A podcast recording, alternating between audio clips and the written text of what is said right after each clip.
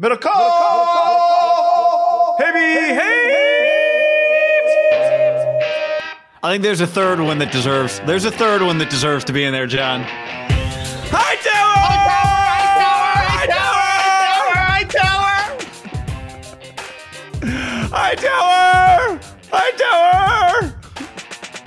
He did it! He fucking did it! Hightower! We are live on YouTube on this Saturday night. In hindsight, John, I'm glad the game isn't Sunday. To everybody listening to this podcast, it's good to have you. This is Saturday night after Niners, Packers. Woo! Wow. Wow, wow, wow, wow, wow, wow, wow. That's, you know, I did not believe they were going to win until they blocked the punt. I had my faith level was at probably 20%. I just heard some fireworks going off in the background. People are fired up. But I tweeted this out, and I know you and I philosophically view football very similarly. That is peak NFL. The weather, the venue, Lambeau, the cold, the bodies dropping. I mean, every play. Star players, Kittle, Trent, their guys limping off that game felt like a war zone. That game felt closer to 80s and 90s football, right? Because that's just the way it plays when it's freezing cold. And the Niners, for whatever fucking reason, under Harbaugh and now under Kyle, are just built to compete in that environment, which is insane because it was actually kind of chilly today, but it was like 60 degrees. You know, it's just... They go into these environments that are war zones and freezing cold, and they just throw haymakers. And they get hit too, but they can take it. They can just take it directly on the chin. Mike Tyson, the famous line, everyone has a game plan until you get punched in the mouth. The Niners consistently over the years, with their great Harbaugh teams and now these unreal Kyle playoff teams, because this team wasn't unreal during the regular season, but what they're doing now is fucking unreal. They are built to get in the ring and throw haymakers and take them. It's incredible to watch. Right, this team has a type, which is playoff-level football type. Games that are roller coasters over the course of the year, right? They played a lot of them. This was their 9th one-score game this year. I think they were 4. This actually might have been their 10th one-score game this year. I think maybe now they're 5-5 in one-score games, something like that. They play sometimes in games, this particular team, against teams that shouldn't be close against. But they know how to play in these games. I think about the physicality of the 19 regular season. The 19 regular season was incredibly physical. Obviously, the 19 postseason was physical. But they play postseason-style football a lot. And you're right. There's something to it from Harbaugh to Shanahan. It's not by design. They went to Tom Sula and Chip Kelly in between. It's not like this is, you know, the way the franchise plays. They ain't the Steelers. You know? No. But you're right. There's something to it. There's absolutely, and I think the reason that you and I have always loved that type of football game is because it values points and it values every play. Every play matters more when points are at a premium, not 38-36. 38-36 is great too, and if that's what that was, we wouldn't complain. But if that game had been 38-36, it would just feel, I think, very different than what that was. Which was, it felt like anyone who came into the game at 100%, which probably was nobody, did not leave at 100%. And it felt like most guys came in at 80 and left at 60. Deebo Samuel, who we'll talk about, but he is kind of representative. His ability to be 50% in between plays and then 100% when Jimmy Garoppolo hands him the football is incredible. It's just incredible. His injury number one, when he hurt his shoulder, I felt the entire 49er fan base saying, Deebo, take my shoulder, take my shoulder, take my labrum, take my clavicle, have it all. But then he shakes it off and he comes right back in. You know, all of them, it is. Those guys are fucking absolute war daddies. It's everything general managers and coaches look for in players. And listen, we're Fresno State guys. I'd go to war with Davante Adams. He falls under that bill as well. You want guys that are in the trenches in these games that not everything's in a dome and, like you said, going to be 35-32. Do you have guys that you can just be in the war zone with? Because even early on, you're like, Mitchell's feeling his way around. But as the game went on, he starts fucking running hard. And it's just like, okay, you can just go to war with this guy. I mean, they have those guys. That's what, to me, was so impressive. I saw you had a tweet like, this ain't the gutless Cowboys you're playing. Like Aaron Jones, they just have guys that just kept making plays. Their defensive guys kept making plays. It's like, okay, this is just, you're just in the ring. They're throwing blows. You're throwing blows. It was going to come down to who had, like, at the end of the game, like, does Jimmy throw a pick? The fucking punt happened. It was just, that to me is peak NFL. If I was a 10-year-old, we were lucky enough, if you grew up on this team, to have games like this as kids. And the Niners, for whatever reason, in my youth, and obviously in other kids' use these last decade, have just played in some of the most epic games in NFL history. Like, it's insane. Because you got to also factor in the storylines, right? You just beat the guy that won the back-to-back MVPs. They cruised to the 1 seed. They had a bye the final week of the season, right?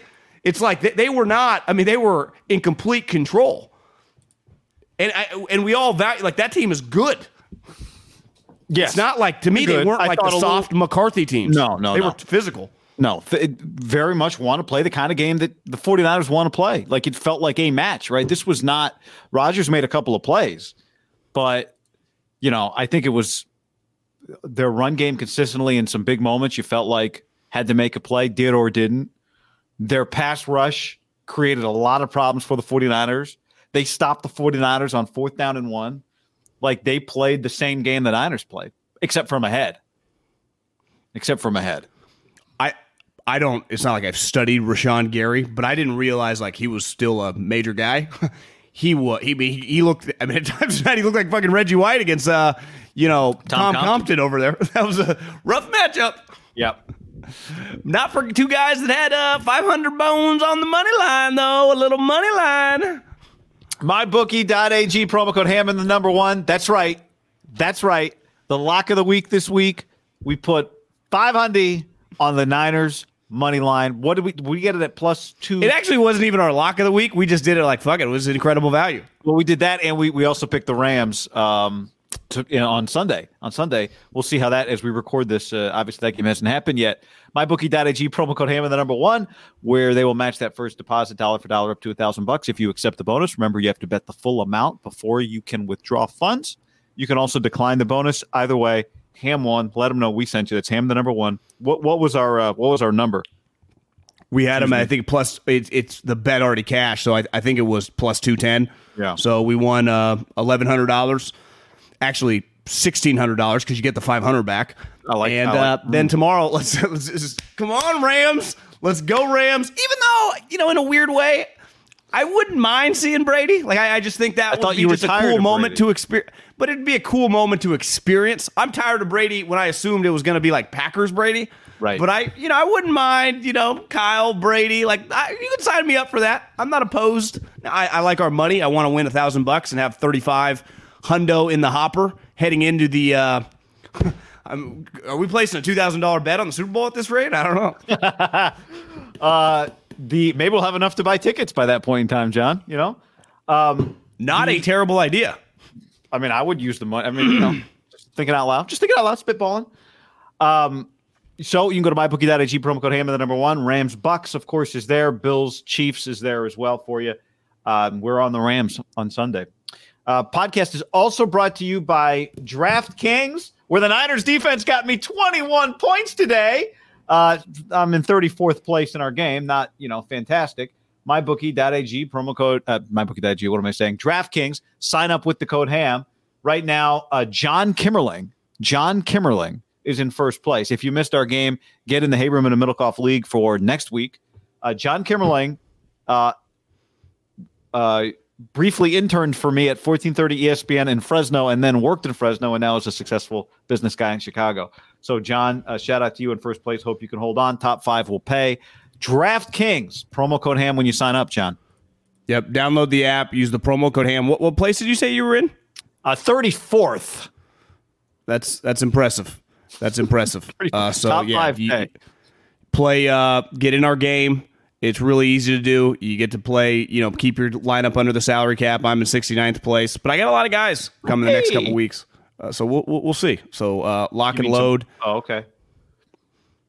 And let's do it. Yeah, it's very easy. Everyone can play for a $1 million top prize every round of the playoffs at DraftKings. You make a lineup, Get your free shot when you're a new customer and use the code HAM at millions of dollars in prizes in every round of the playoffs. Minimum $5 deposit is required. Eligibility restrictions apply. See DraftKings.com for details. And if you're listening to this before the Sunday games, you get free shot, millions of dollars. Did you mention that? I did. Sorry, yep. Okay. Millions of dollars. Get in the action. Conference championship. We'll have a conference championship game. Official daily fantasy partner of the NFL. Also, you can go, like I was going to say, before, if you're watching live or listening to this before the Sunday games, there's a bunch of you can go play Sunday-only games, not in our league, but just go play anywhere. Just go to the main tab and pick a game. Right now, there's $1.5 million Sunday special, $500,000 to first place in the Sunday-only games. Highly recommend. So go get that. I'm skipping ahead and ask. Yeah, and let me. I don't think I forwarded this to you. We got some. New something here. Download the free copy app now and use the promo code HAM to play millions of dollars. That's right. Enter code HAM. Free shot at millions of dollars. Total prizes. Get in the action. Conference championship games. Official daily fantasy partner at the NFL. Like Guy already mentioned this, but we're going to hammer it home. Minimum $5 required. Eligibility restrictions apply. See DraftKings.com for details. Just P's and Q's, dotting our I's, crossing our T's. No. Sorry, folks. We're a little hyped up right now. High on life. It was... I started watching, you've been telling me about it for several days. Other people have been tweeting about it. I started watching the Joe Montana documentary on Saturday morning. Flipped it on. There was some college basketball on. I was like, I'm feeling football right now. And so I went to Peacock TV and started watching the Montana doc. You flipped on the cock, yeah. And guess what happened? It started with highlights of Joe Montana winning games he wasn't supposed to win at Notre Dame. 17-point underdogs they were his junior year. At the Cotton Bowl against Texas, they blew him out. It was like 38-13 or something like that. Absolute ass kicker. Then he came to the 49ers and became a legend. And then the Niners churned out legends in the 90s, and Harbaugh created legendary moments, even though they didn't win a Super Bowl. And in a franchise with a long laundry list of legendary wins, this is in the room. It's not tier one. It's not a championship. Long way to go. But this is... in a legendary franchise's collection, a legendary win against the Packers.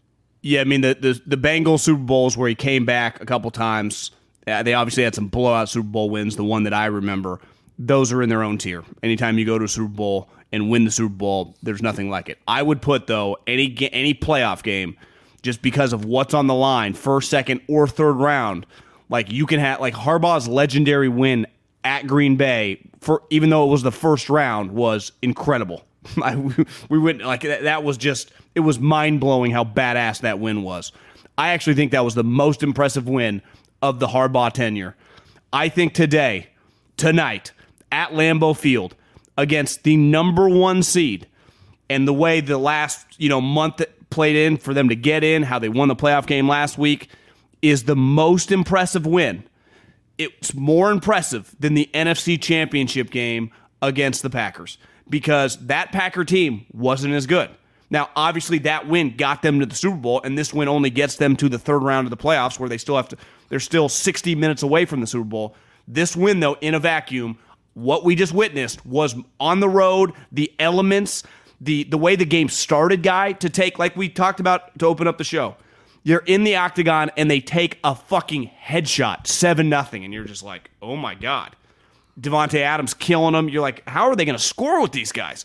And they just held it to 7-0 for, like, the next 30 minutes. And it was just, they just held it. And that was Harbaugh-like. Because this defense, it's weird, doesn't quite feel like that, though they've kind of turned into that. The way they're playing right now is remarkable. And then just, obviously, to win the game. To just be in the locker room, right, as we're recording, they're in the locker room, probably freezing their fucking ass off, thawing out, probably just on the floor, body bag game, like their own body bags, like they're all injured. It's incredible. Like, I just don't, it doesn't get any better than that. Now, it would next week if you win to go to the Super Bowl, but that the game next week, you could win the game next week, and it wouldn't be as impressive as what we just witnessed on the road. Like, if you win at SoFi, it's impossible for it to be as impressive. It's the weather, it was negative whatever degrees. It was freezing fucking cold. To me, that's that game, I have so much respect for every guy that participated in that game. If I ever meet a guy on the Packers one day that's like, yeah, I was a special teams guy, I might be like, well, your unit sucked. But I'd be like, God, what? You'd want to know about that game. What was it like? You see the quote from their linebacker? Like, when you lose feelings in your toes and your hands, that's when you find out who wants to play football. And I was like, that is a quote. Yeah. Yeah.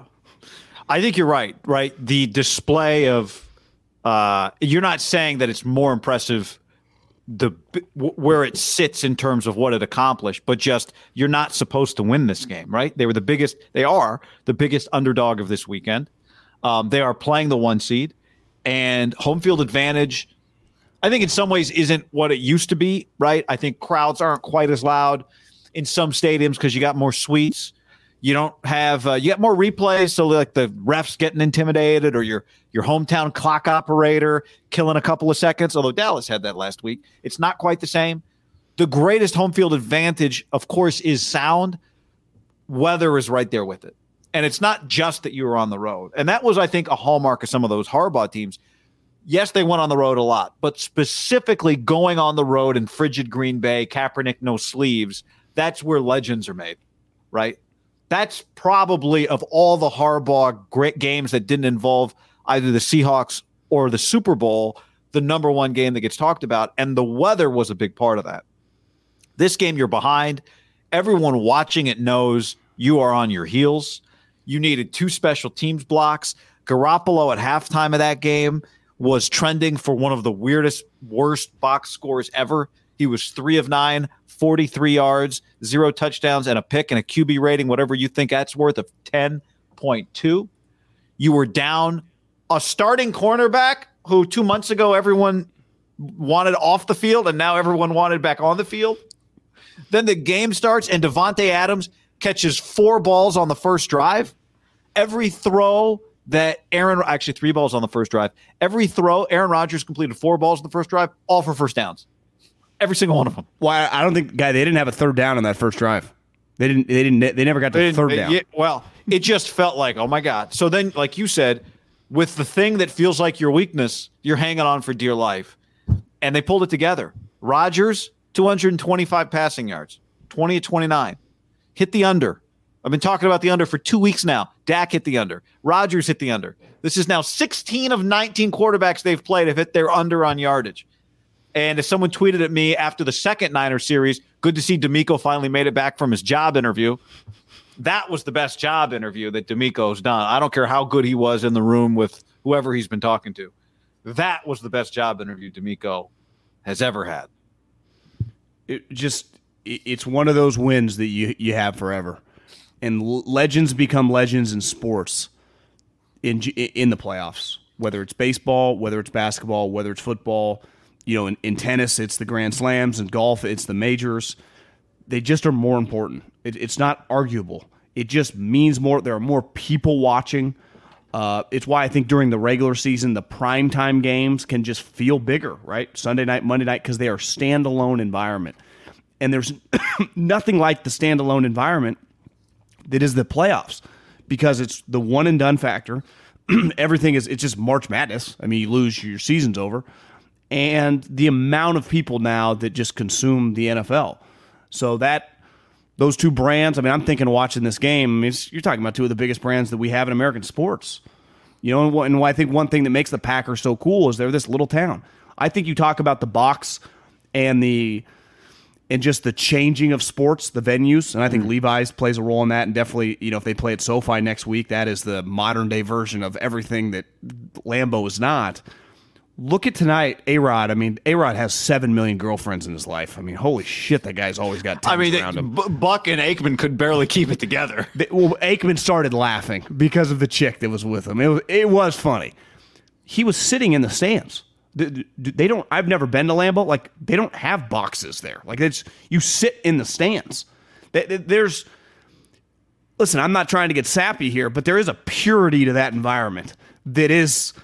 It's closer, just where they're playing, it does feel closer to like something Lombardi or Walsh would have experienced than what we're going to experience probably next week, right? You know, if the game, hopefully the Rams win and we cash more money at SoFi. It's just not what it looks like.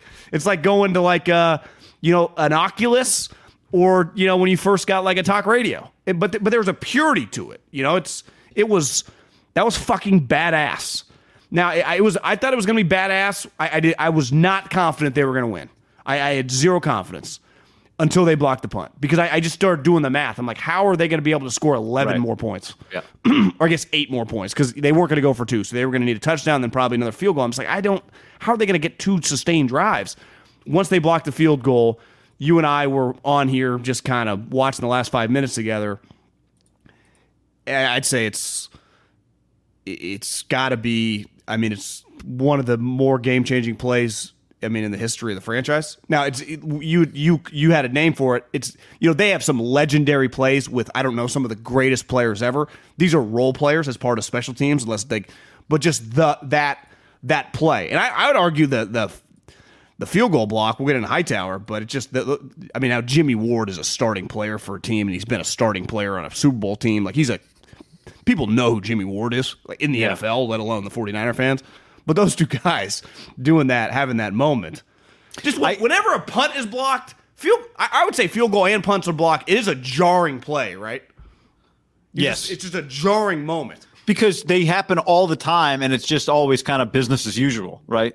Some guys rush, some guys block. Nobody really gets anywhere. Everyone agrees to run the other way, right? And that's not what happened. And then the other thing is the ball's loose, and I'm trying to think, like, wait, does it have to go past the line of scrimmage? What the hell's going on here? I'm thinking Ryan Machado. Remember the block? And it was like, can they touch it? I was like, what are the rules? I didn't want to say it. I already said it once on the podcast 2 years ago, and he immediately DM'd me. But it's a frustrating thing. Young. Shit happened. It was a good time. You know. But I want to go back to what you said about legendary moments happen in the playoffs. I don't. It's partly that, right? I think it's partly they happen when you're not supposed to be the team that wins too. Like, let's say that the Niners tie the game, and then Rodgers leads them down and scores a touchdown, and the Packers win the game. That's a legendary moment for Aaron Rodgers. Sorry, I'm laughing at the pictures of Kyle Shanahan in his, like, ski suit. Oh, yeah. I just tweeted. It looks like he just played Game 7 of the Stanley Cup Finals. But if let's say Rodgers leads the Packers down, John, and wins the game with, like, no time left or whatever, that's legendary. That's legendary also. But it would have felt different. I think it always feels different when you're the team that's not supposed to be there. And then you take it a step further. This team was, 2-4 and 3-5 headed into November. Mid-November. It was ugly. 3-5. So you say 3-5, right? Then you say biggest underdog. Then you say it's freezing. Then you say Garoppolo threw, I'll have to check the PFF numbers, but here's PFF Haberman here to tell you about 5 interceptable balls. I don't know if those are the official numbers, but it felt sketchy. But I think that goes. Wait, back. You don't like the out flat route to running backs or just standing there with the DBs running full speed? I prefer it from the opposite hash off a back foot. That's actually when it's perfect. Troy's like, just look. You can pick it off. Just look. So what I always say, Stokes would have taken it to the house. I mean, oh my God, when he wasn't looking. This is when you said earlier when you said it's better than the NFC Championship win against the Packers. I think the other thing is. And I always say this. Yeah, I agree. I do agree. And I think it's like that game from the jump, everything went their way. They kicked their ass. And sometimes those games just happen to you and you take them and you did it and you get credit for it. And they were also favored at home, like you said. Yeah, you know? For sure. And this Packer team is better than that Packer team was. And that Niner team was better, I think, than this Niner team. There's been some internet arguments. You remember Joe Staley came on our show and maybe among others said this is better than 19 team before the year. And halfway through the season is like, well, it's not even a conversation. But all of a sudden you look up and you're like, damn, I mean, this team's pretty damn good. Well, Deebo's better than anything they had. And Kittle is a better player now. I mean, there are some arguments to be made. You know, a lot of the defensive guys are back. They're missing Buckner, but. My ultimate.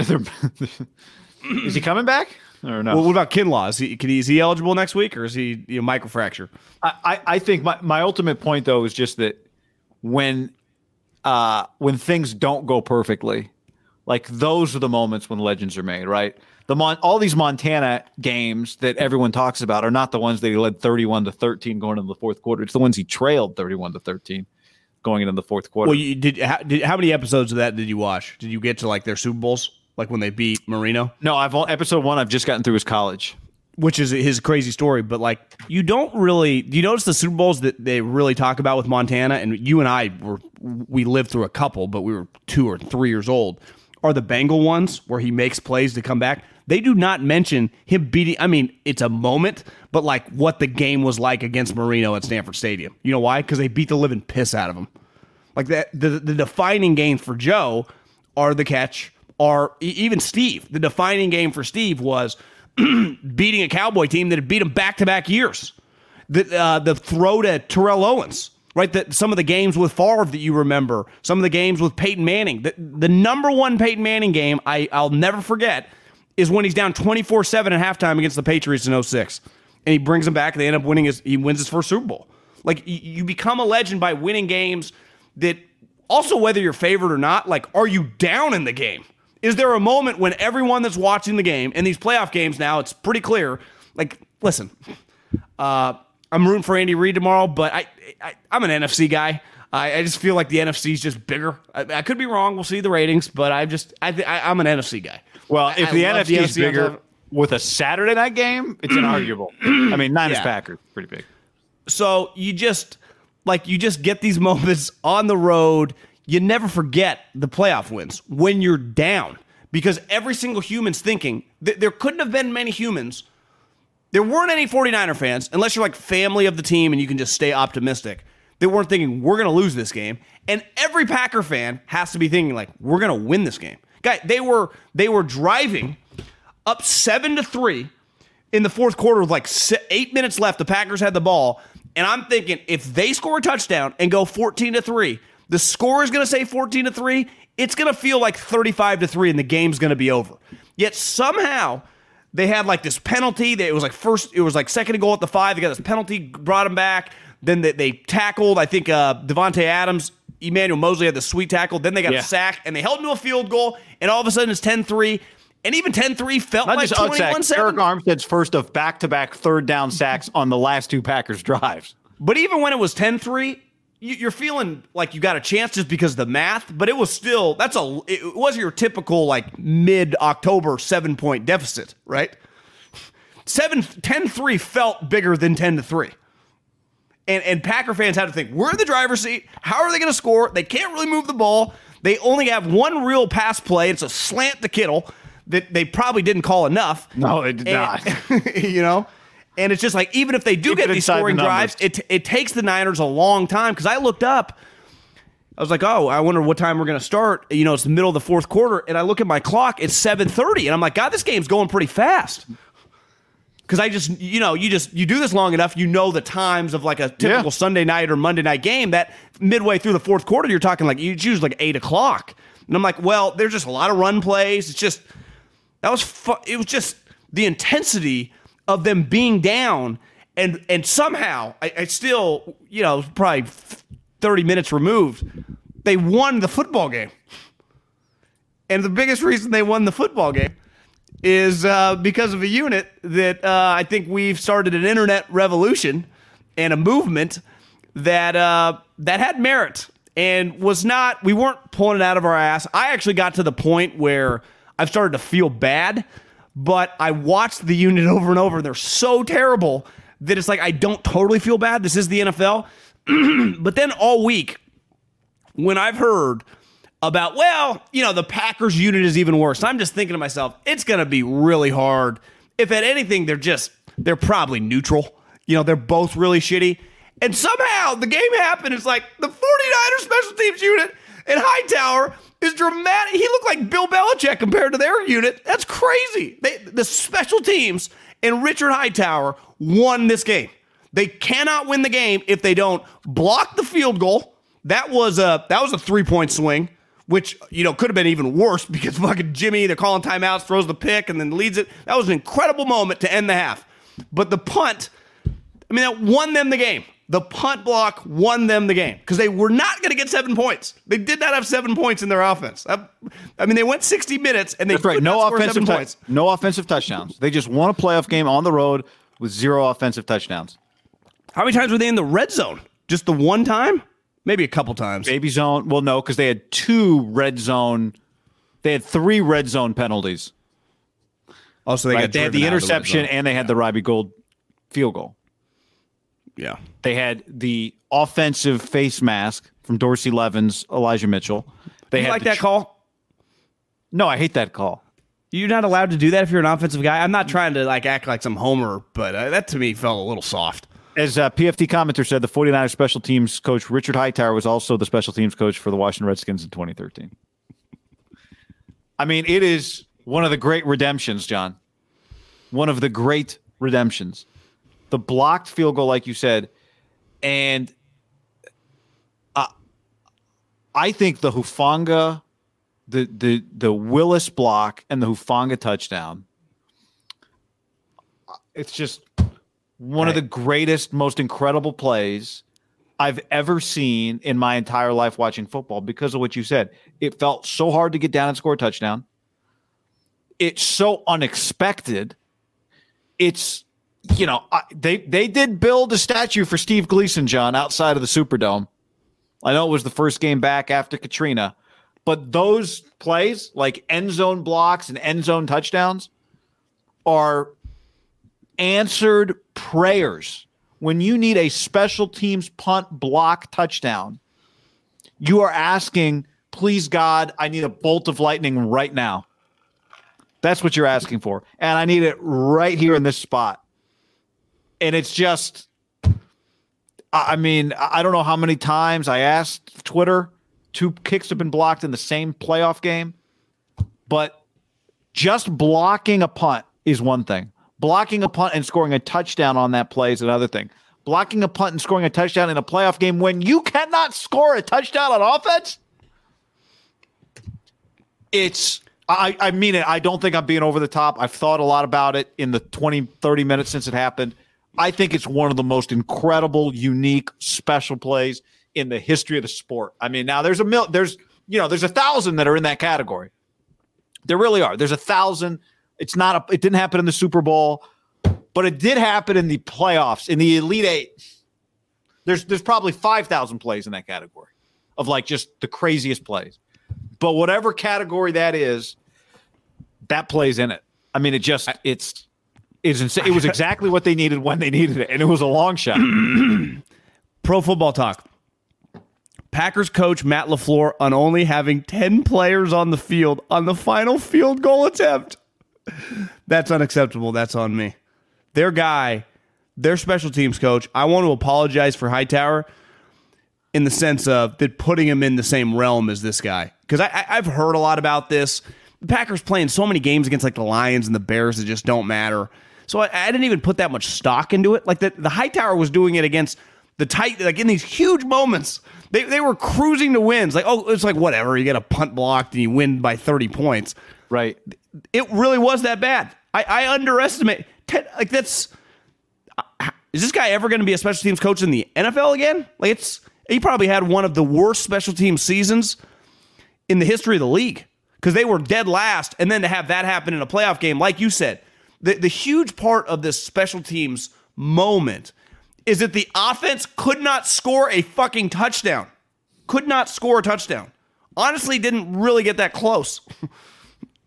They didn't really get that close. And it felt as the game went on that they were not going to score a touchdown. Honestly, the closest they got was probably the Kittle drop where he probably would have walked into the end zone. You thought so? I texted someone. I said, worst case scenario, just because there are DBs back there, maybe he gets hawked at like the 10, but he's fast. Yeah, I mean, the line of scrimmage was the 37-yard line on that play. So it probably hit his hands at what, the 25? Something like that, not seeing it. I mean, it. Maybe further down the field, 23. And he had smoked the guy covering him. The other guys were spread out. Maybe it's why he dropped it. Open grass. When that happened early in the game, one thing I've really improved on is I don't overreact to early stuff anymore in football games in the NFL, just because the ebb and flow, and you've seen it now with the first 10. But that was a game. It was just hard. Like Rodgers wasn't going to throw a pick. How are they going to do it in Hightower?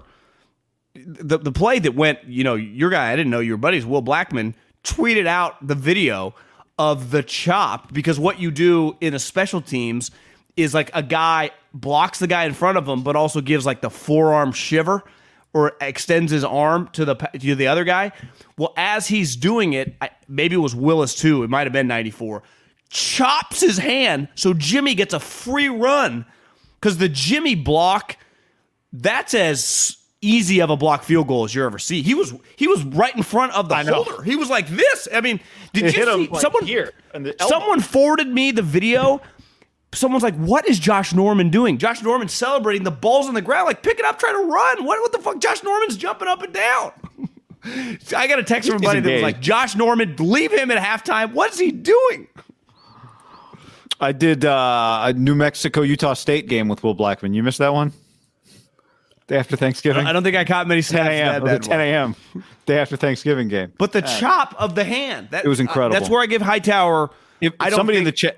Who was that? I don't think that's just a random, ad-lib play by the guy, right? That's schemed. It's taught, right. Now, somebody in the chat earlier said Jared Willis, the greatest Willis to ever wear a Niner jersey. Do you see Patrick Willis on Twitter was calling for Trey Lance? Yeah, that's something I don't... Oh, Deebo, he's walking around. Happy. Okay, he's moving. Yeah, there's also... I appreciate somebody... Fell Death... giving us, pasting a Mayoko tweet. Trent Williams in the X-ray room. He's on crutches. So we'll get, by the time, again, if you're listening to this, you might already know what the news is. And the news is Trent Williams going to become the first player to play in a foot cast next week. How about the 4th-and-1 play that did not work? Sorry. Anyway, with special teams, Deebo. Do you think it's Kyle's decision to put Deebo out there on kickoff return, like he says, do that here, or do you think that Hightower makes that call? I think it's kind of all three of them. I think Debo's like, hey, man, I'll do it. I mean, it's just something he was great at South Carolina. Kyle has to okay it because he's a double whammy. He's the head coach and he's the play caller. Well, his plays all revolve around this guy. I got to think the first one coming out of the locker room to start the second half is probably just, hey, we're going to have Deebo return it coming out, right? And maybe that's really the plan. Is that possible, a plan all week? Yeah. We defer. We've been deferring. We come out of the half and we go to him. Yeah. Why is Kittle in jeopardy? Well, he was limping around, too. I don't know. Somebody we're trying to do a show here, so we appreciate you guys hitting us with the updates from Twitter. Now, the Trent, someone tweeted, like, late in the game, like, they just had a chip on Trent's side. Like, Trent was hurting, Yeah. He was clearly battled through like a bad MF-er he is, but he was in pain for a lot of that. Looked like his ankle. I don't know what it was. How about the play where they shifted him? I mean, they did it twice, but when it actually worked, and he absolutely hit a guy that was already engaged, and that guy flew. I can't, it doesn't look like it's moving that fast just because NFL, he's a bigger guy. Can you imagine the power and velocity that player on the Packers felt when that guy connected? Like, I bet. Why are you holding me up for this? I would imagine he'll tell people this week, I have never. And this guy's an NFL player starting in a for one of the best teams in the league. I bet he's like, I've never come close to getting hit that hard in my entire life. He flew. And then he hit another guy. And the Niners guy kind of flew off to the side, too, Dwelly. He loves a good shift. Oh, by the way, can we add one other thing on Hightower? Yeah. Robbie Gould made the kick. Robbie Gould, I mean, I know it wasn't, tuck rule level snow, but I saw Grant Cohn tweeted a video pregame of Robbie warming up. And he kicked one from the 40, so a 50-yard kick that came up, like, I don't even think got to the middle of the end zone. So you and I, before we started this show, we're watching the game, sitting here talking to each other, yelling at each other, and we're trying to figure out exactly where can he kick it. And after I think the first or the second down play, maybe it was after the first down play, Hightower goes to Robbie and asks him, and you said you could read his lips, and he said 55. Well, I think I could see Hightower ask him, and then he goes 55, and he shakes his head, and then he walks away. So I think he just repeated what Robbie said to him. So, I mean, maybe Robbie, pregame, you're cold. Now he's warm. You got some adrenaline. but he kicked it. It was straight off his foot. But given the video I'd seen and given that none of the kicks for either team were getting to the end zone on kickoff return, I kind of held my breath like, is the ball going to get there? He obviously knew because he ran off immediately, arm in the air. Like you said, walked it off like he was Kendry Morales before he jumped on home plate and broke his leg. And he knew it. I mean, that's Robbie Gould has been low drama and nails for them. He's had an incredible season. He's been awesome. Now, he was good before. You know, I don't – it's like I'm not going to go over the top on Hightower.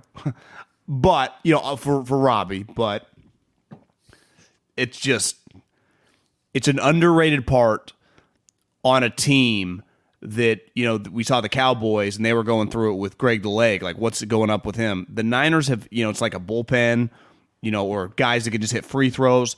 They have not really had to worry at all. Like, he's come out. Now, he makes us nervous, and I think some people get nervous, but he has hit all of his kicks. I can't even remember why I get nervous. Me either.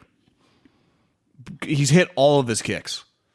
That's got to be the biggest kick of his life. I also think this guy, back to the legendary win, anytime you walk off a game, like you end the game, especially on a field goal with no time left on the road, just doesn't happen that often. In playoff games, no walk-off field goal. I mean, it happened. It's the reason the Bengals was such a big deal, even though that game felt kind of like junior varsity compared to the night game, just in terms of the brands and everything. But to the Bengals, walk-off field goal on the road, like it doesn't get much better than that, because there's no such thing really in football as like walk-off touchdowns. It's just hard. Most times, you know, like what Renfro, remember, like even him, I think they still had to kick off. Like most times there's a little time left on the clock, or maybe there's a touchdown with like a minute. But walk-off field goals are something very, very consistent in football, in college and the pros, right? It's the equivalent of a walk-off home run, you know, hitting the final putt on 18 to win. Like, you just walk it off, or you miss it and it's just a devastating blow. And when you walk off a field goal on the road, I'd argue that's the sweetest play in football. And usually, like, how you get there, you know, it always depends. Like, do you have a sweet drive? You know, for the 49ers, they got a huge Deebo play to get them in position. Because we're doing the math. We're like, can he hit like a 56-yarder? Can he hit a 54-yarder? And then Deebo gets the first down. Yeah, are they going to be in a position where Aaron's getting the ball back because they're too far to kick it, but they go for it on third down? And They didn't have three timeouts, so the Niners were kind of dictating the terms. And then Deebo has the play, but then someone falls on his ankle. And it's one of the most athletic limp-offs you've ever seen. He limps off the entire field on one leg, you know, and he bounces the whole way. He ran like a 5.4 40 on one. Boom, boom, boom. Guy, he had multiple injuries in the game. The 49ers' best player limped off the field or ran off the field injured multiple times with multiple injuries. I think, I don't know what that first injury was on the third down play where he ended up, you know, kind of going maybe down, and then they go. He got lit up. Yeah, multiple times this year. He just needs a rest. Now, I think football is pretty underrated for how many things happen that hurt that don't really pop out on TV, right? I think on the second injury on that big third down run, he got a helmet right to the thigh. Maybe took a couple steps, and then it deadened up on him. It's freezing cold. But we've seen him multiple times this year. He's returning kicks. He's carrying the ball. He's a decoy on like every other play that he doesn't get the ball on. So he's blocking. We saw multiple times him blocking. He's catching the ball. He's running 100 miles an hour. He's getting hit from every angle, holding on for dear life as they try to strip the ball. So I think he gets absolutely gassed. Like, he gets pushed to he is climbing Mount Everest, pushed to the limit, his body. And I did wonder the first time he went down if he just like, I'm just going down. I'm hurt, but I also cannot breathe. I mean, I can't tell you how many times he like gets a kickoff return, then gets the ball on the first play of the drive. It's like, somebody get this man some oxygen. It's really incredible. Deebo took him to the 50. Next play was a Deebo run. Then it was another Deebo play. It's just like a Deebo drive. until the Elijah Mitchell penalty on the face mask, Deebo had like four straight plays, including the kickoff. And he got him 60, 70 yards himself. Kickoff return, running the ball, the quick screen. They gave him a quick screen. He was going Michael Jordan. Like I think sometimes we can hype up a player. Like, I don't think it can be overstated how dominant this guy's been down the stretch. And now, granted, no one's arguing that. Like, everyone is in agreement. Part of it is it's just all their games now have been primetime games.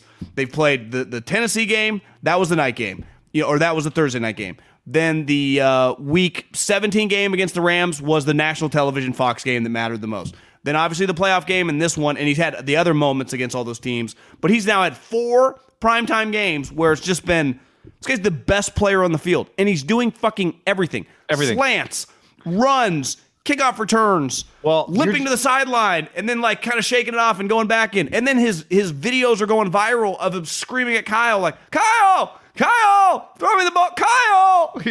I love it when a player calls a coach by his first name. I know. I think you're talking about the first drive of the second half, right? Where he returns the kick to the 50. Then the 2nd and 5, he gets 4 yards on a toss. Then he gets the receiver screen, which it looked like it was going to get tipped. There's traffic everywhere. Somehow he snatches it, runs for 17 yards. Then they hand him the ball. He runs for 5. And then the next play was Mitchell's first down run. Probably Deebo gets the ball again after that if it wasn't for the offensive face mask. But then he actually got them 3 points. Though. Well, yeah, 3rd and 5, he takes the screen, and they're able to kick a field goal just because he picked up 5 yards. I mean, they probably would have kicked the field goal anyway, but and then that was the play he got hurt on. He got him down to the 12-yard line. So it really is like watching a Division IV high school game, where it's just one guy does everything for the team, everything. Yeah, except it's the NFL, and he's not the only guy that does stuff for them, but it sure feels like sometimes that he does. Well, it's like if you didn't watch this game, and this is why you can't box score scout. I don't think you can box score scout sports, especially big games. You can't because you have to watch it. He had 3 catches for 44 yards. He had 10 carries for 40 yards. And, you know, he had the return for 45 yards. He had multiple returns, but, the one return was the big one, right? 45 yards. Like, that box score does not do what I witnessed justice. they would not, even with the special teams plays, like, they're not in the game without him. They lose. Like, they lose 10-0. They just lose 10-0. It's just, he put them on his back. How many total yards of offense did they have? They had 130 yards. Jimmy threw for 130 yards, and they had 100 yards rushing, so they had 237 yards. Now, do you minus the sacks? I'm just looking at the... Oh, okay. By those numbers, he had 35% of their yards in the game. Total yards, they had 212 yards, because I guess you minus the sacks, right? So he had 40% of their offense, yardage. 40% of their offense. Doesn't even feel like...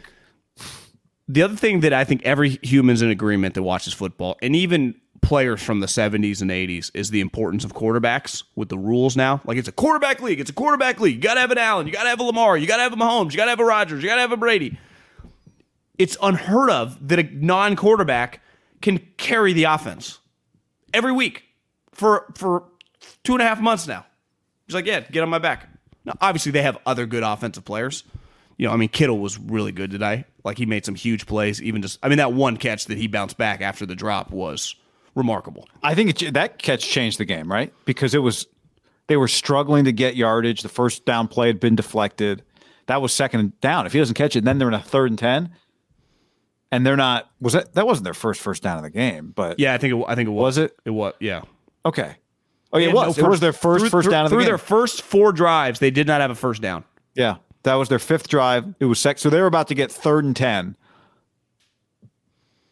Which probably wouldn't have been conducive for a first down. Now, Jimmy ends up throwing the pick anyway, but, on that drive. I did think when Jimmy did his Tony Romo scramble, I had faith that when it left his hand, I'm like, this is going to be badass. No! Back to Deebo. The other thing about Deebo, like, he's the guy that leads him out of the locker room with Trent Williams. That's the other part of Deebo Samuel, right? And Jimmy seems content. Jimmy's the next guy in line. But Deebo and Trent Williams lead the way. And you're right. He kind of, if you can't have explosive plays down the field in your pass game, then how does your offense get explosive plays? Because what is hard to do if you can't throw the ball down the field? Then it's even harder to run. If you can't throw the ball down the field, if your quarterback doesn't make the defense uncomfortable, then how do you ever get explosives? Well, they get explosives a variety of ways. Shanahan's one of them. But it's just getting the ball to Deebo. He runs through traffic at an incredible speed. And I don't know if part of it is just his physicality, like his body, that he's confident running that fast. If somebody clips him, he's not going to go flying, right? It's dangerous to run in space. It's dangerous to run in a confined space really fast if you're small. You get hit really hard. But for him, I mean, he runs in space. It's like when you see those videos of a car driving and you stay on the fast car. It's like a KTLA, and you just see that motorcycle before the guy goes flying and dies live on television. And it just, everyone else is just like flying, just that stagnant. He's just flying by. Guy died. Yeah, just nothing. Just KTLA, live death on the TV. Nothing to see here. Don't worry about it. Just live motorcycle death. Pretty normal business as usual. FCC shouldn't take notice. But Deebo runs so fast through everybody. You know, I just don't know. Just because you find somebody that looks like him and has some of his measurables and can catch the ball and run the ball, you're not getting Deebo Samuel, because part of the package with Deebo Samuel is this unmatched desire to compete through pain. That is just, I mean, it's leadership. It is it's leadership. It's what it is. Well, Deebo's become one of the best players in the league, but like the best wide receiver in the league plays for the Packers. Yep. And this is a Davante Adams fan club. Fresno State guy. I love Davante Adams.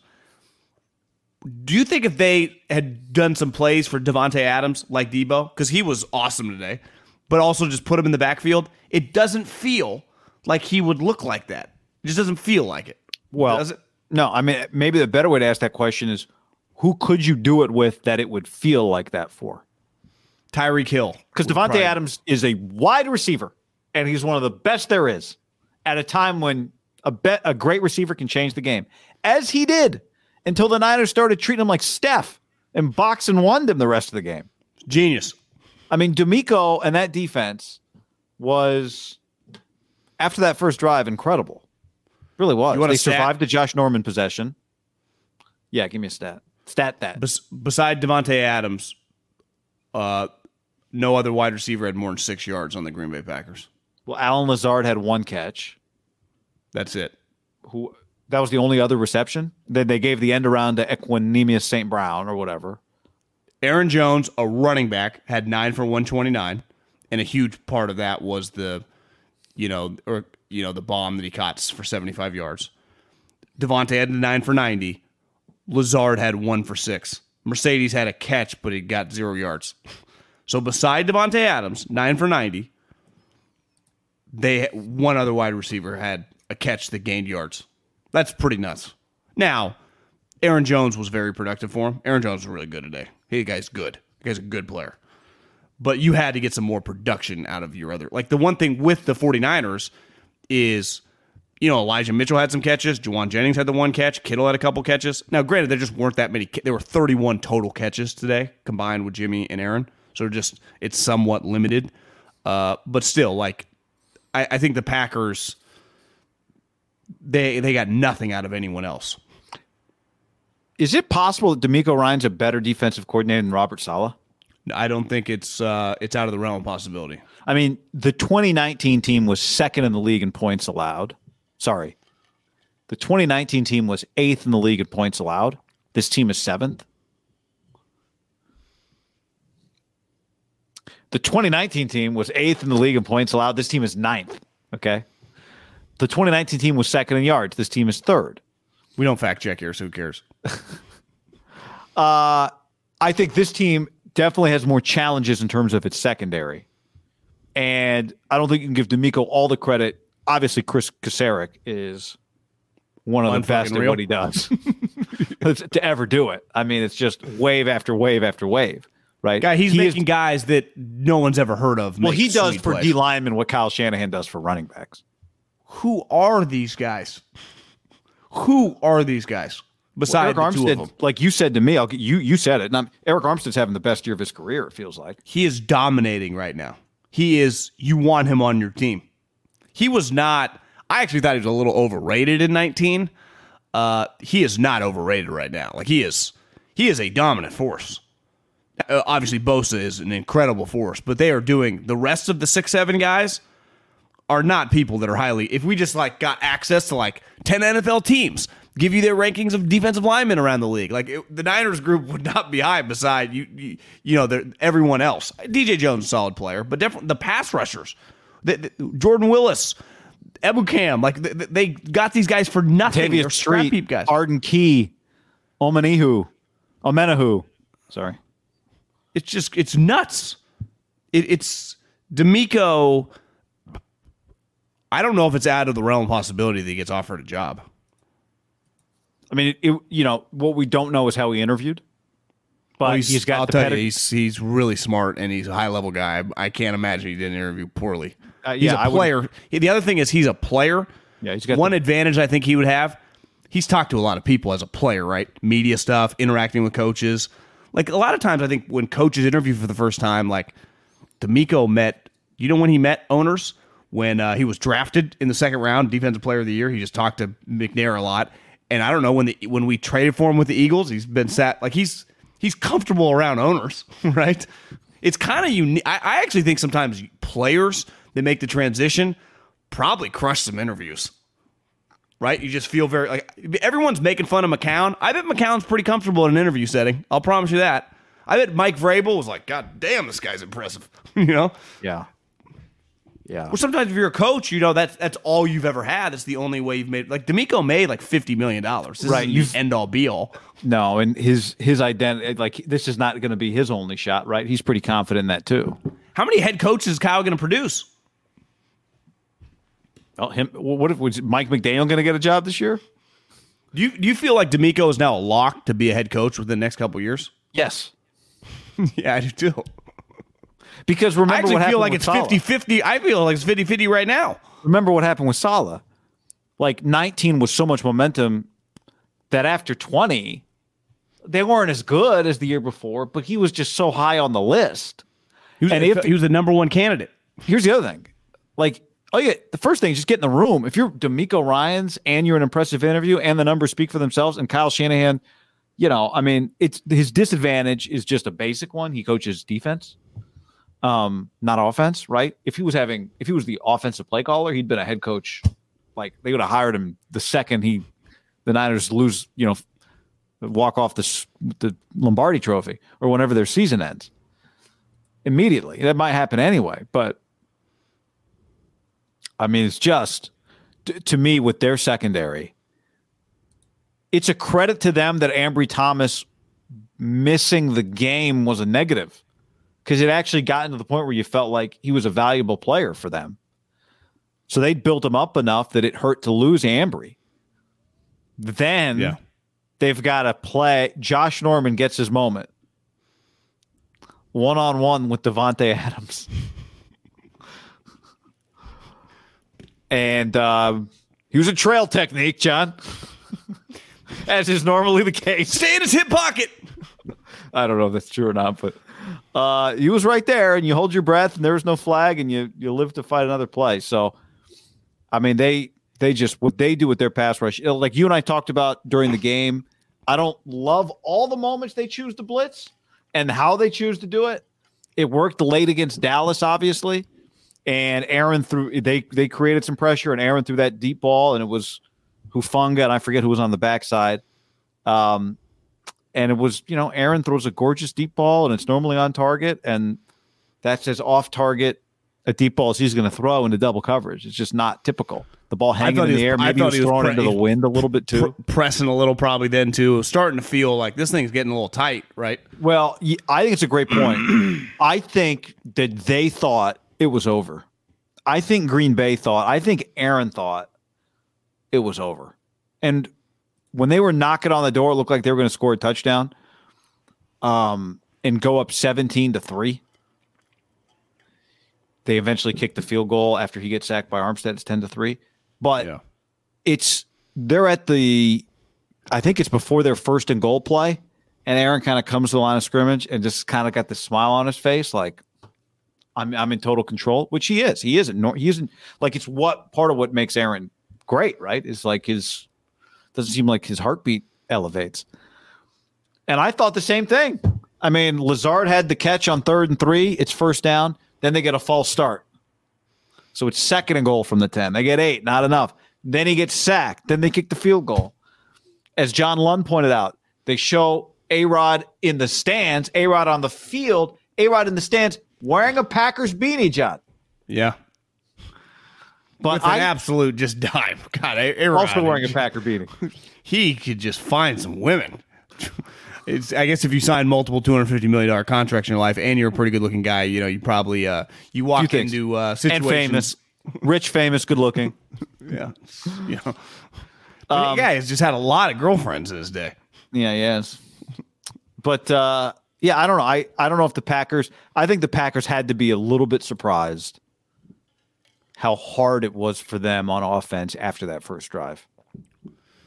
I would agree. They didn't have, they didn't have MVS in this game. Valdez-Scantling was out. Bakhtiari was out. What isn't a huge part of football – football, the NFL is such a scheme league.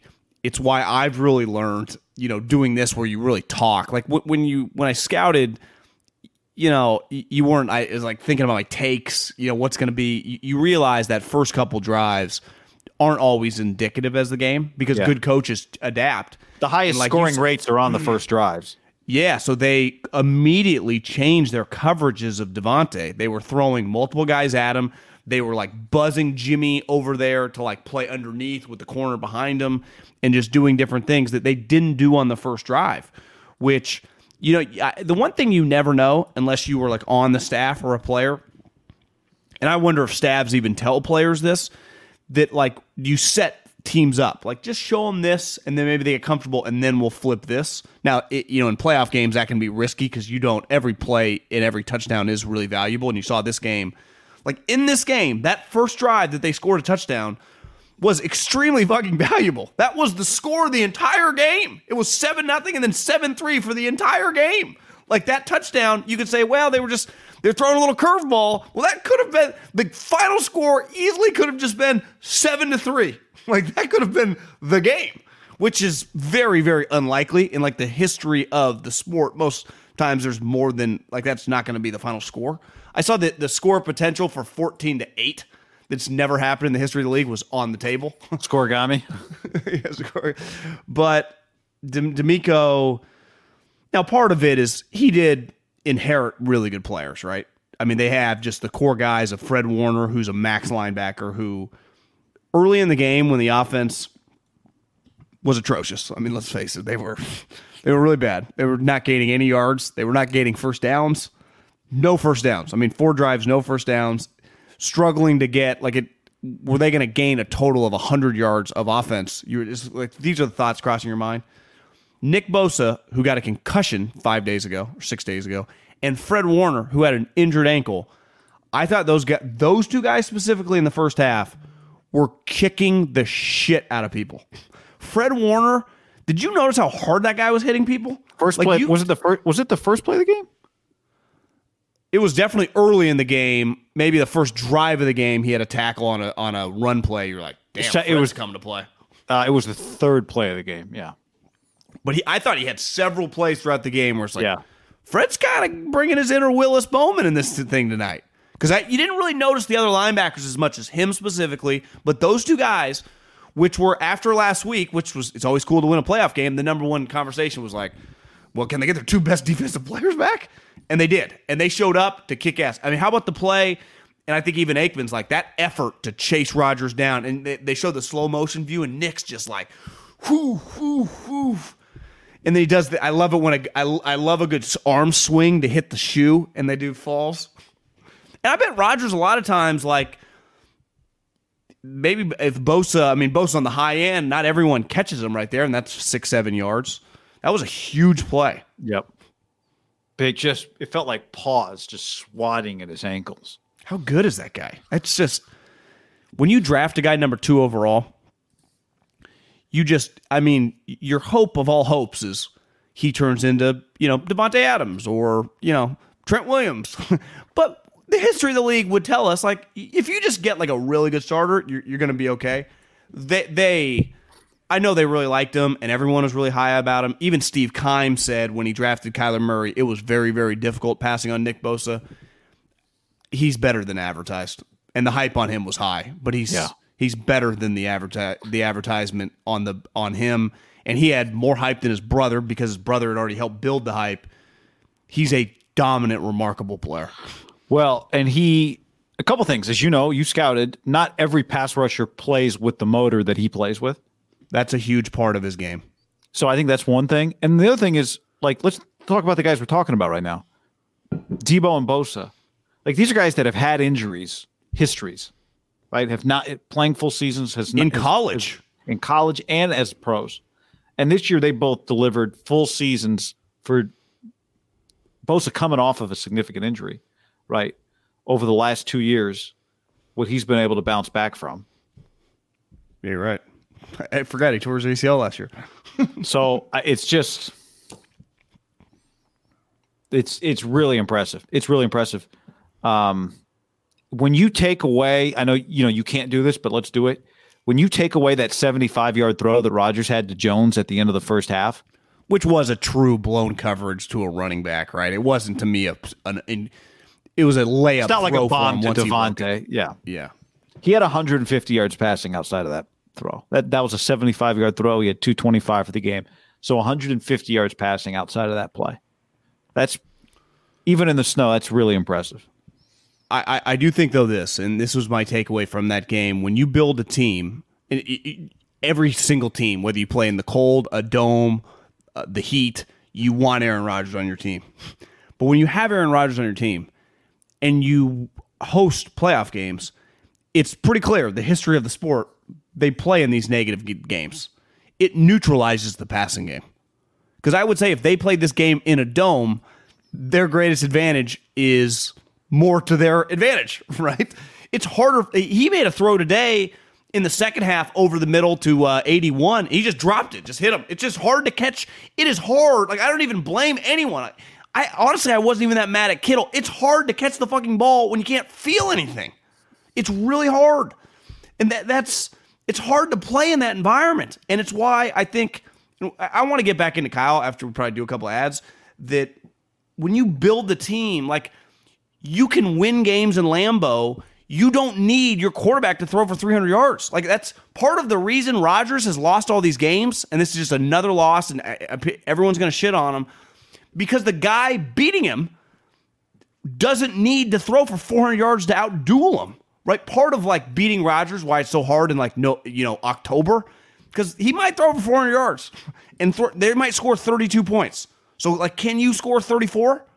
And most people can't. Even good players, like, I was a little off. Fuck, Aaron Rodgers is hot. That's just not the case. Like, the Niners were able to do that with that performance from James Garoppolo, who now, I don't even, if I was giving him a grade, be like B-. A lot of toughness and grit, but the pick. Yes. Yeah. I mean, part of what you're trying to do. Maybe I give him a B. Well, I think part of what you're doing in those games, it's not necessarily that your quarterback's going to throw for 350. It is A, decision making, and B, there's going to have to be a throw or two that needs to be made. Do you make it? And I think he knows what he's doing. His decision making is at times not in line with his physical abilities. Jimmy? Yeah, Jimmy. When you're saying you don't need that, like 350, big time. But if I told you that Rodgers was the quarterback of the Colts, or let's just say like the Rams, and the Niners had to play them, part of like they beat Stafford a couple weeks ago is because Stafford threw the ball, like just did some passes. You're like, what is he doing? Yeah. Rodgers wouldn't do that. And then the environment is just perfect.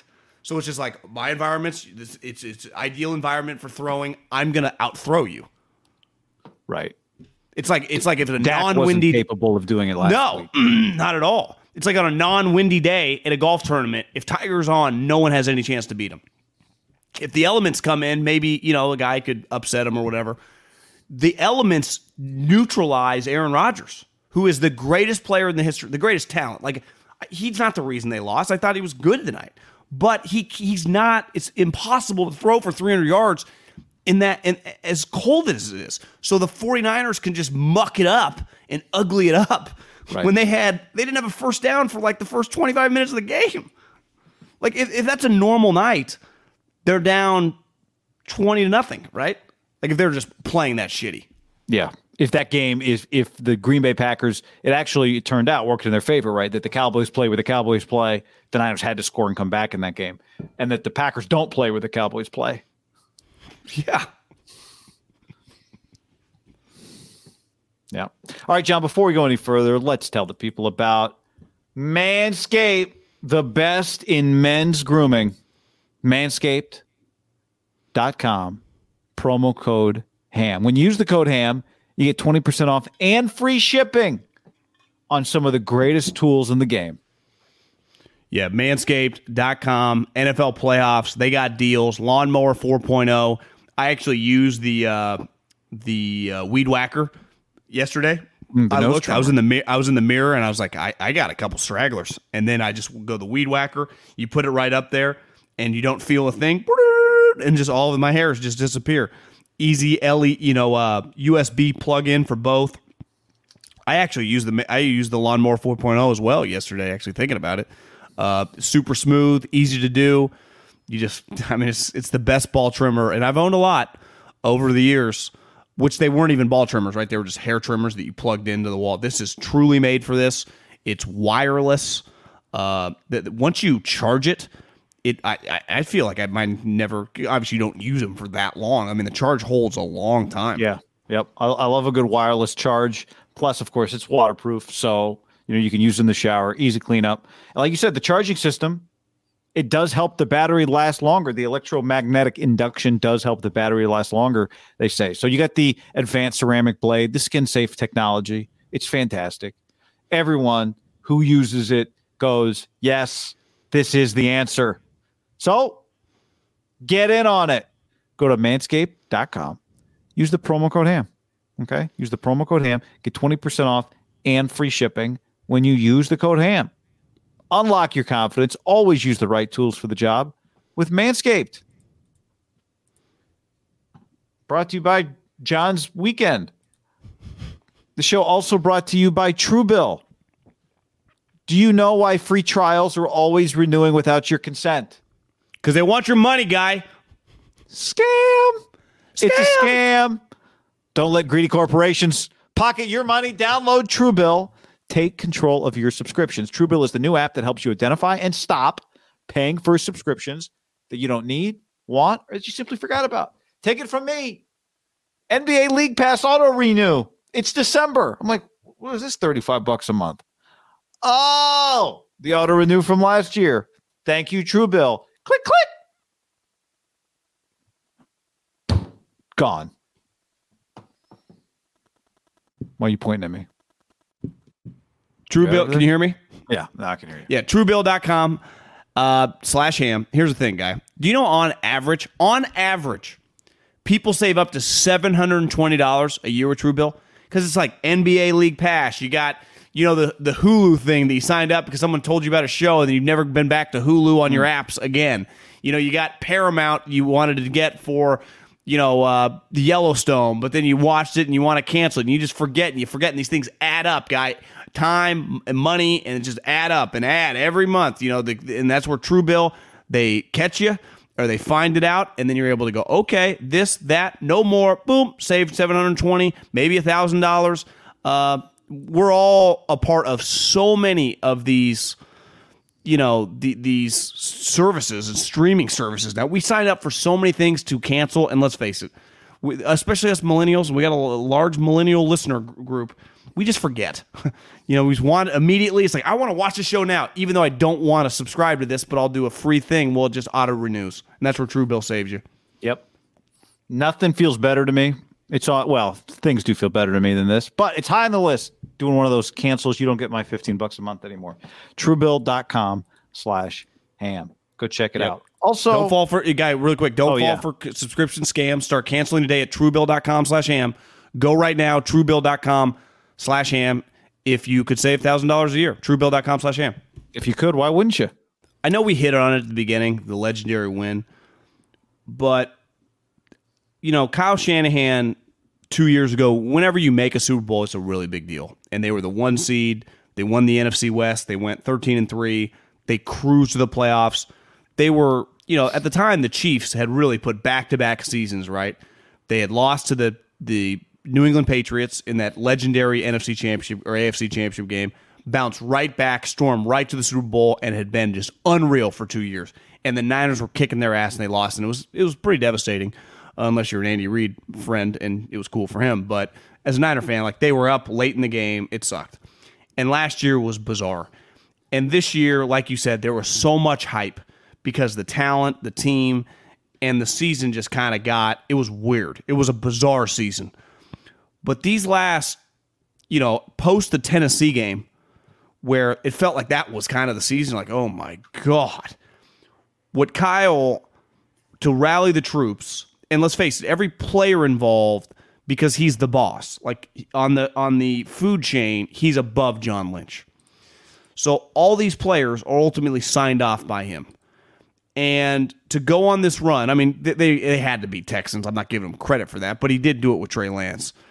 And then these last three games, the Rams game, the Cowboy game, and this game.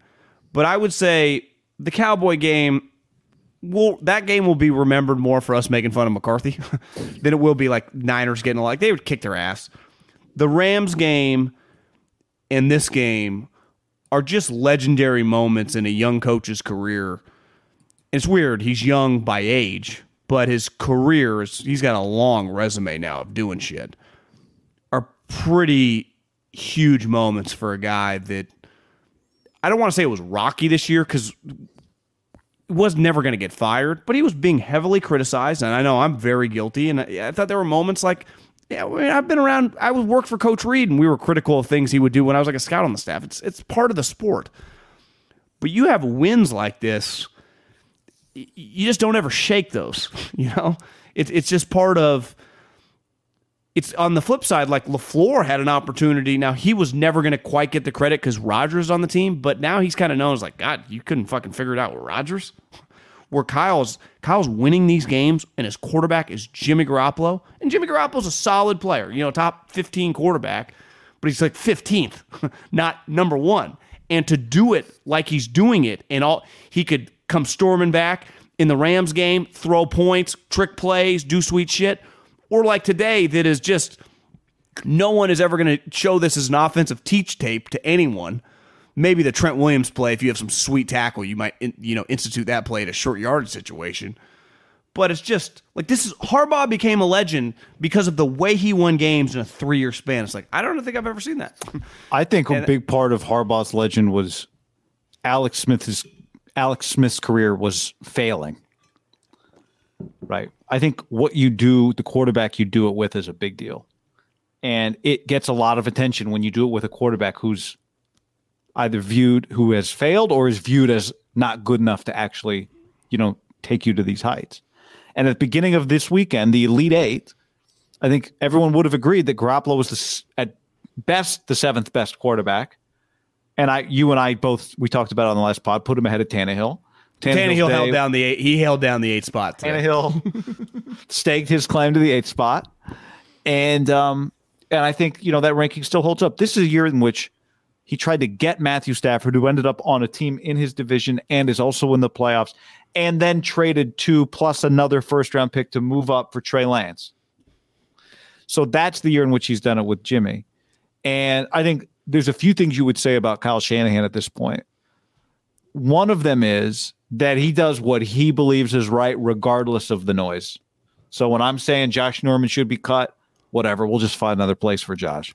When you're saying Hightower needs to get fired, that aged well though. You were right on that. Well, but you know, everyone's calling for Hightower. He's not flinching, and there were times where, and here's the thing, that one almost got him. Let's keep an eye. You're right. Does he get an extension now? I mean, it's just one moment. It worked tonight. But, you know, I think he does what he believes for the most part, I think. I mean, now we don't, you know, maybe he did want to draft Mac Jones and they talked him into Trey Lance, whatever. But in terms of what mattered on the field for this team this year, there were times when it looked like he should have gone to Trey. Everyone else thought, us included, now's the time for Trey Lance. He didn't do it. when we thought maybe Jimmy Garoppolo had played his last snap for the 49ers. He didn't do it. His back's been against the wall now 3 weeks in a row. The Rams game had to win, won it. The Cowboys game had to win, won it. The Packer game had to win, won it. All three games in desperate situations. In individual moments, John, oh, you got some luck here. Yeah, you got two blocks. You got some luck there. Stafford threw the pick. But you start stacking the, you know, at a certain point, like getting lucky every week is a skill. If you get lucky enough weeks in a row that you're putting yourself in position to win. So it's a flex year for him. And I go back to it. I say it all the time. Your success when it's not all going well is a more valuable representation. You don't play a perfect game. Tiger Woods doesn't play perfect rounds every week. If we went and looked at Tiger's majors, there's a lot of domination. Are you going to find perfection? I mean, certainly as he aged, it was one of the impressive things. He didn't have all of his weapons, right? Watching a pitcher on their game is great. Watching a pitcher battle through is in some ways more impressive. And I think that's what's impressive about this Niner team. Some years it all comes together for you. It just, you got it all and you're just rolling. Wouldn't that be 19? Wouldn't that be 19 a lot? It would be. And even 19 was like, I think they had to show their medal in 19 too, right? 19 a couple games, but the playoffs up until the last 5 minutes of the Super Bowl were pretty easy. Yeah. Yeah. You know, I mean, it was, they were in the lead every game. But this is most years. This is most, go look at the Patriots run. You know, now they lost actually in the year where it looked like it was the easiest for them. But most years it is by the skin of your teeth and you just have to find ways. And it's just an incredible. And I think the other thing that probably speaks volumes is it doesn't seem like at any point his players lost. They never did. The belief in him. And for a guy who, you know, is the son of Mike Shanahan and had that article by Jason Lockenfora written. And when he got the Niner job, right, you hear it all the time. Like, does this guy deserve it? I don't think there's any doubt that this guy belongs on, you know, the top tier of NFL coaches in the NFL. He's one of the best coaches in the NFL. Yeah. Well, LaFleur, here's a good example that if you just use the black and white numbers, LaFleur had 39 wins through 3 years. And the stat had been going around, right? No coach in league history had that many wins through 3 years. And it would make sense, right? What coach 13? That doesn't happen. Yeah, you know, it's, you know, I don't care who you are. Even Harbaugh, they weren't winning that many games. And Harbaugh had like a historic record through his first 4 years winning percentage. We've seen him now play LaFleur in when it matters in January. He beat him twice. Yeah. Now, like you said, The 19, Kyle should have won that game. He had the better team, even though, you know, Rodgers has been better these last couple of years. Tonight, LaFleur should have won the game. Kyle fucking beat him. So there's no more, like, you can't ever talk. Like, there's no... I actually think McVay, and we'll see. I mean, we're doing this, obviously, before the Bucs game. I think Kyle... I just think he's the best of the group. Now, I mean, McVay could win this game, and McVay could beat him. Who knows? Trent Williams. And I think McVay's really good. I actually think McVay and Kyle... are in a different class than LaFleur, and I like LaFleur. I think he's impressive. Like, I think his team's tough tonight. Like, I'm not leaving this thinking like LaFleur's some idiot. But to me, Kyle, and I'm going to put McVay here definitely with Jared Goff. Like, I've seen them do more with less with random quarterbacks. The argument for Kyle, if you wanted to make one, and I do think they belong kind of shoulder to shoulder. If he does play McVay, like if McVay beats him in the NFC Championship, now Kyle probably be an underdog in that game. Would he? Yeah, probably like 1 point or something. Yeah, on the road. He's beaten him 6 times in a row now? 6, yeah. Maybe pick him. 6 times in a row. Who would you... do you feel very confident saying just Kyle's better than McVay? No, no. I mean, yes, I think it's a legitimate take, but I think I also want to give McVay the credit that he deserves and has earned. That he belongs, you know, right there. If they meet, then we can put it on that. To me, why I would put Kyle ahead of him. Kyle's beat him 6 times in a row. Yeah, that's fair. 6 times. That's probably, I guess we've seen them play. McVay beats him next week. Who cares? But Right now, McVay's got four. Yeah, they've seen him head to head. Kyle Owens, and McVay's got four playoff wins. Like, McVay's very, very accomplished. Yeah. But I think I said this the other day. If you took the 8 teams in the playoffs, now obviously there's 6, but if there was a draft of all their coaches, you could make the case for a few of them to go first. You could absolutely make the case that Andy Reid would be the first one taken. You could make the case that McVay would be the first one taken. You could make the case that Shanahan would be the first one taken. I said Vrabel, but you're not taking a defensive coach first. Not with those three guys sitting there. You see him after the game, they had 9 sacks. He's like, you guys keep acting like sacks. Like, sacks don't equal wins. He was pissed. I mean, they got after Burrow. 9 sacks. 9. Again, we'll see what happens. I'm saying this in this moment, but feels like the AFC Championship game should just be Bills Chiefs. But think about it, like, we talked about it coming into this game. You can't overcome turnovers. And he only threw the one pick today. And that pick was bad, but they got bailed out because of Hightower's little chop move, and it worked. And they didn't give up any points out of it. And the difference is, like, the reason the Titans, to me, I'm watching the game. They're the better team. Their fucking quarterback throws 3 interceptions. 3. You do not overcome 3 interceptions. Like, the 49ers could not have overcame another turnover, right? That was one was the max. They hit their max. They got the one. That was it. That's the only that was their margin for error, and it felt like that was a pretty devastating one. But they got the fumble earlier in the game, right? Mercedes Lewis, even though it didn't lead to anything. But I thought it was Bubba Franks. Mercedes Lewis is like 43 years old. It's like, everyone's acting like Brady's still going. Like, wasn't Mercedes Lewis? I think he played with my cousin Nick in like 1999 at UCLA. It's impressive.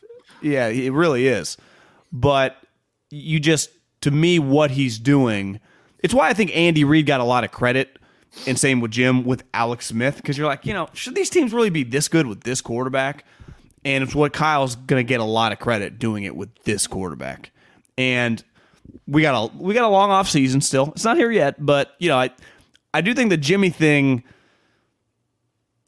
I think he's earned a lot of credit around the league. Like, he's just better than most people, and there's no doubt in my mind he has trade value. Now, what the, as we get into trade value, March, but I'm just saying, like, you're going to have a conversation. Like, you could easily roll him back. Yeah. You could bring him back. Again, that'll be a conversation for another time. I think you see every week why that's not what they're going to do, but. Yeah, I mean, I just said he threw one pick. I mean, he easily could have thrown 4 or 5.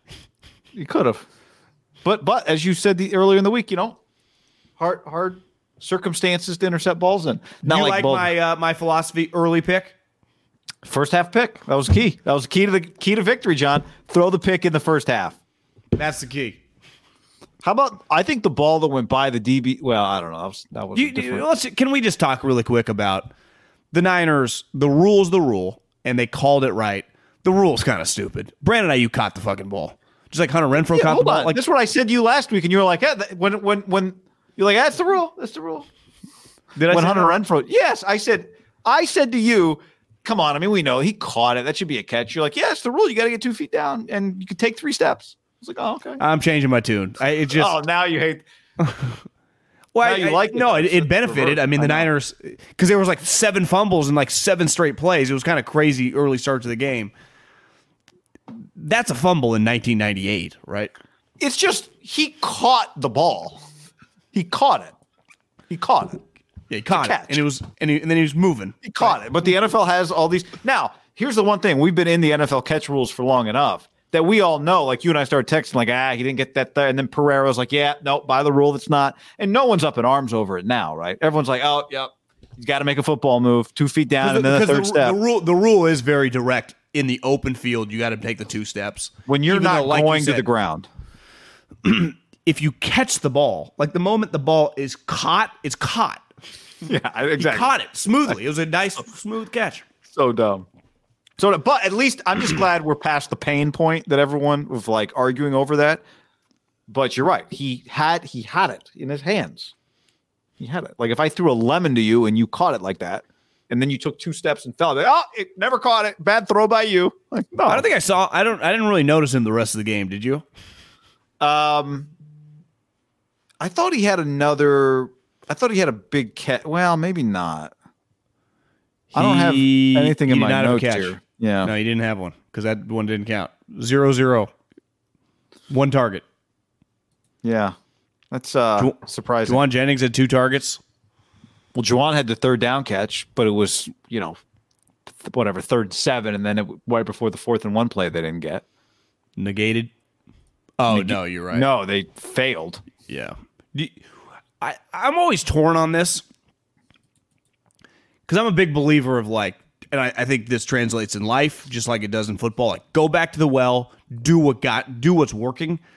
But, you know, in 4th down situations or like a 2-point conversion, it's like you got it earlier in the game, and it's something that's pretty unique. Like, right when Trent Williams is behind the left tackle, it's like, are they just doing the same thing again? And it was clear they were doing the same thing again.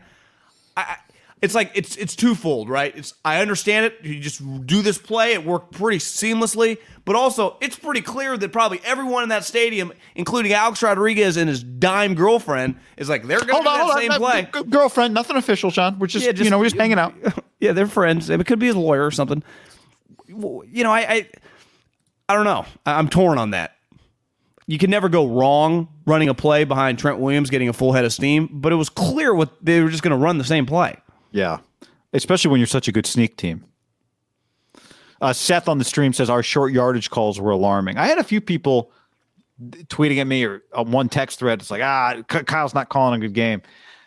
To me, that game where it's like you just find a way somehow, some way, you know. You're not getting judged on the route combinations, you know. David on the stream, how was that Rodgers fumble not reviewed? I think the Niners came up with it. Well, did Bosa helmet hit the ball? Yeah, I mean, they got to the line so quick, remember, to spike. You're not going to challenge the play if you're Kyle because you're stopping. I guess it's under 2 minutes, so you can't challenge it anyway. You can't challenge it, yeah. But you're kind of in a weird spot if you're the replay review squad because you can't really – when does a recovery ever get overturned, right? The recovery on the field is what – Well, I was on a text thread even before that moment when Kyle's calling the timeouts. And someone's like, why is he calling the timeouts? Aaron is cool letting it go. Just go down 7. What was the score at the time? It was 7-0. Yeah, he called the timeout after the first down run that was like a 1-yard run. I was cool with it because it's like, well, their punter kind of sucks. It's freezing cold. You get this ball back with 40 seconds at 50-yard line. If you just get to 20 yards, you get a field goal kick. You're down 7-3. And they had a 3rd and 3. They had 3rd and 3. And then he hit 75-yard throw. That was bad. But I'm with you because what does Kyle love? Get the 3 points, then we get the ball for whatever. Get a touchdown, then we get the ball first and second half. It's the thing Brady said on the Manning cast. He's like the thing we talk about all the time that I don't know if the rest of the league is the swing. Was there a Manning cast tonight? No. The Manning cast way back in the day when he was on it. He's like, we lived for the swing in New England. We deferred. We got the ball back. You can double up. You either get 10 or 14-point swing. Tonight, if they got a 6-point swing, it was going to be big, right? Just get a field goal and then come out and get a field goal. It's 7-6.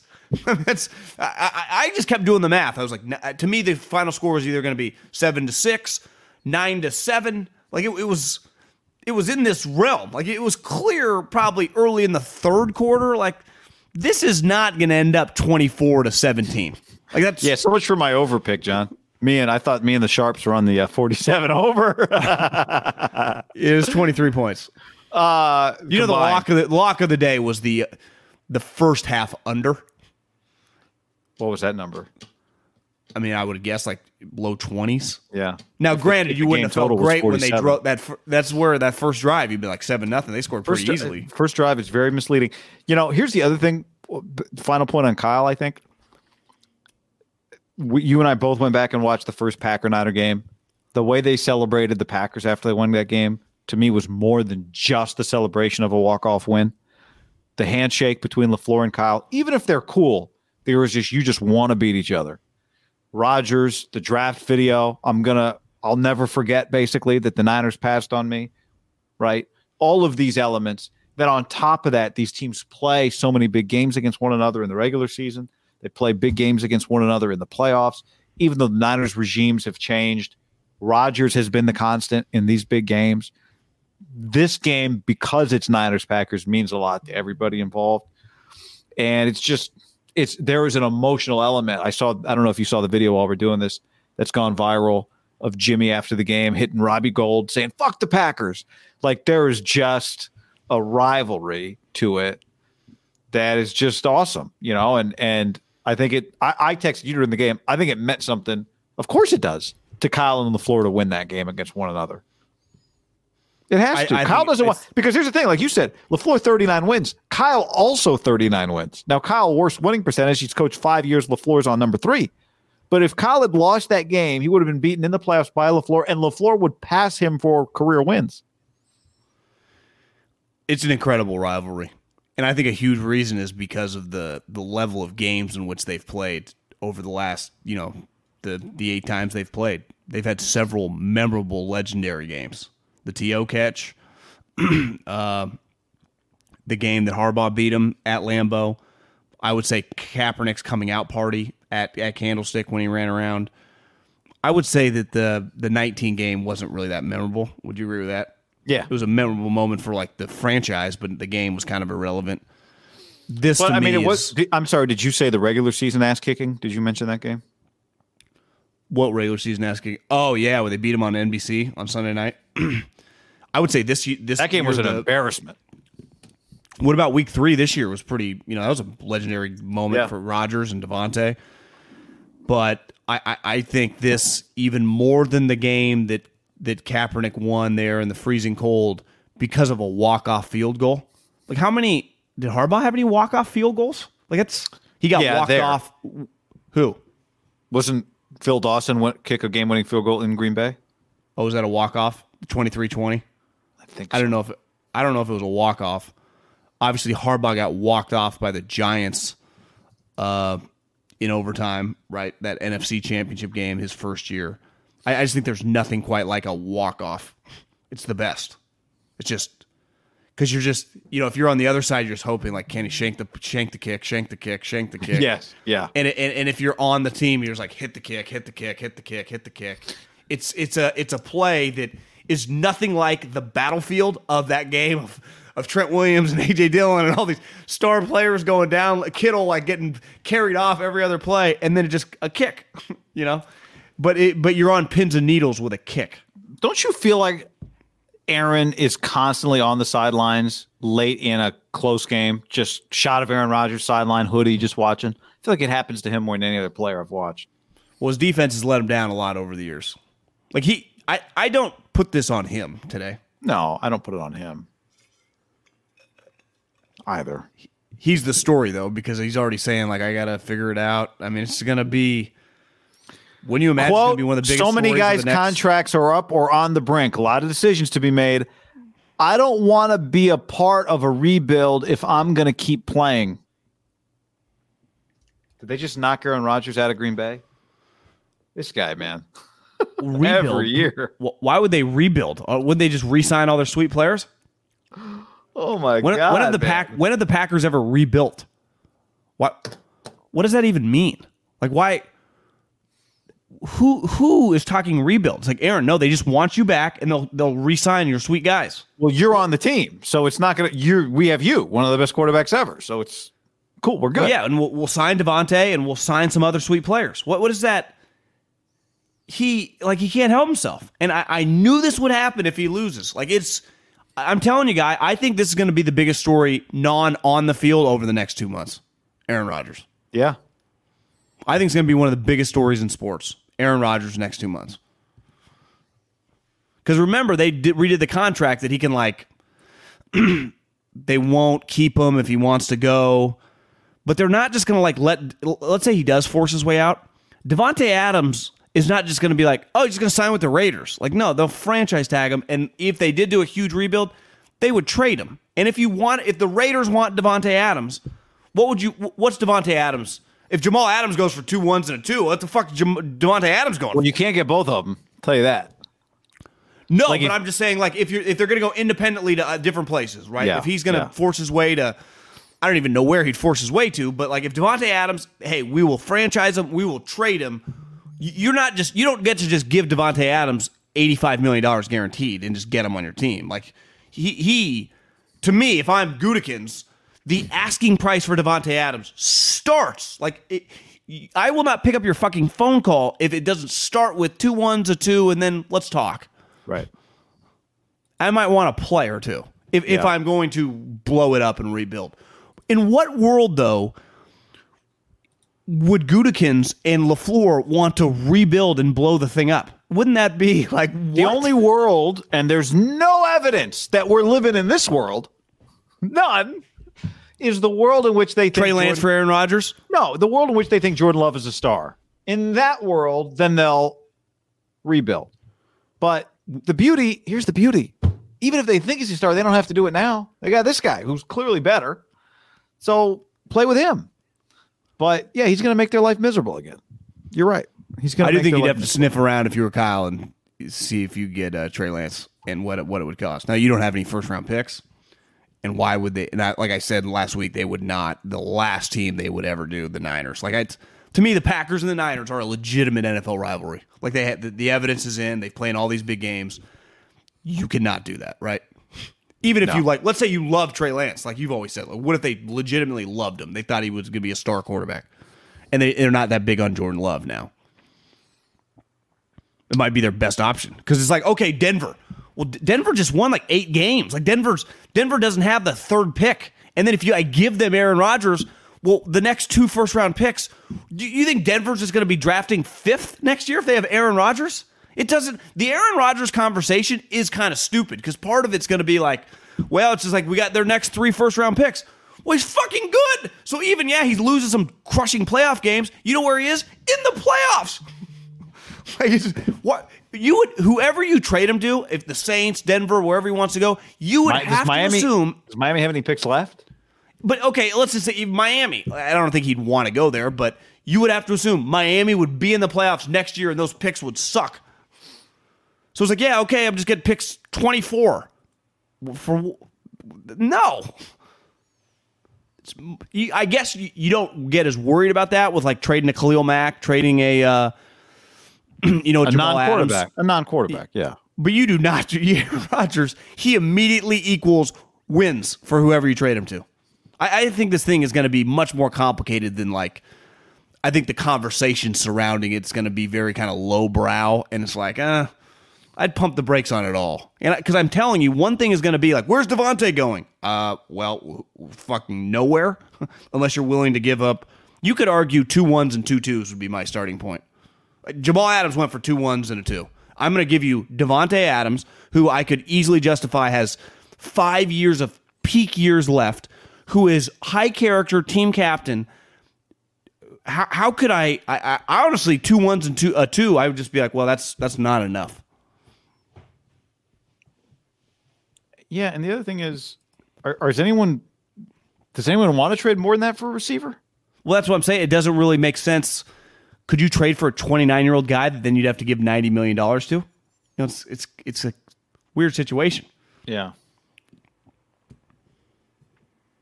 That adds a little bit of satisfaction, I think, for the 49ers. You just fucked them? Yeah, that on the night that you're in one locker room, Aaron's in the other press conference room making his own coach's life miserable on a night when his own coach is already miserable.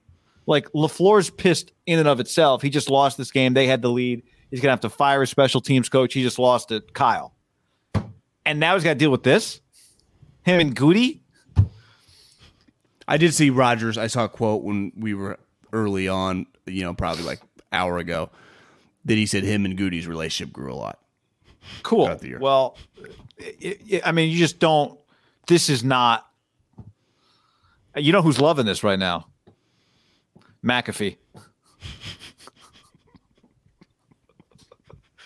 Is Aaron an investor in McAfee's show? Is that what's happening here? Do you think Aaron's a lock to be on McAfee's show on Tuesday? Yeah. Are you kidding? He loves it.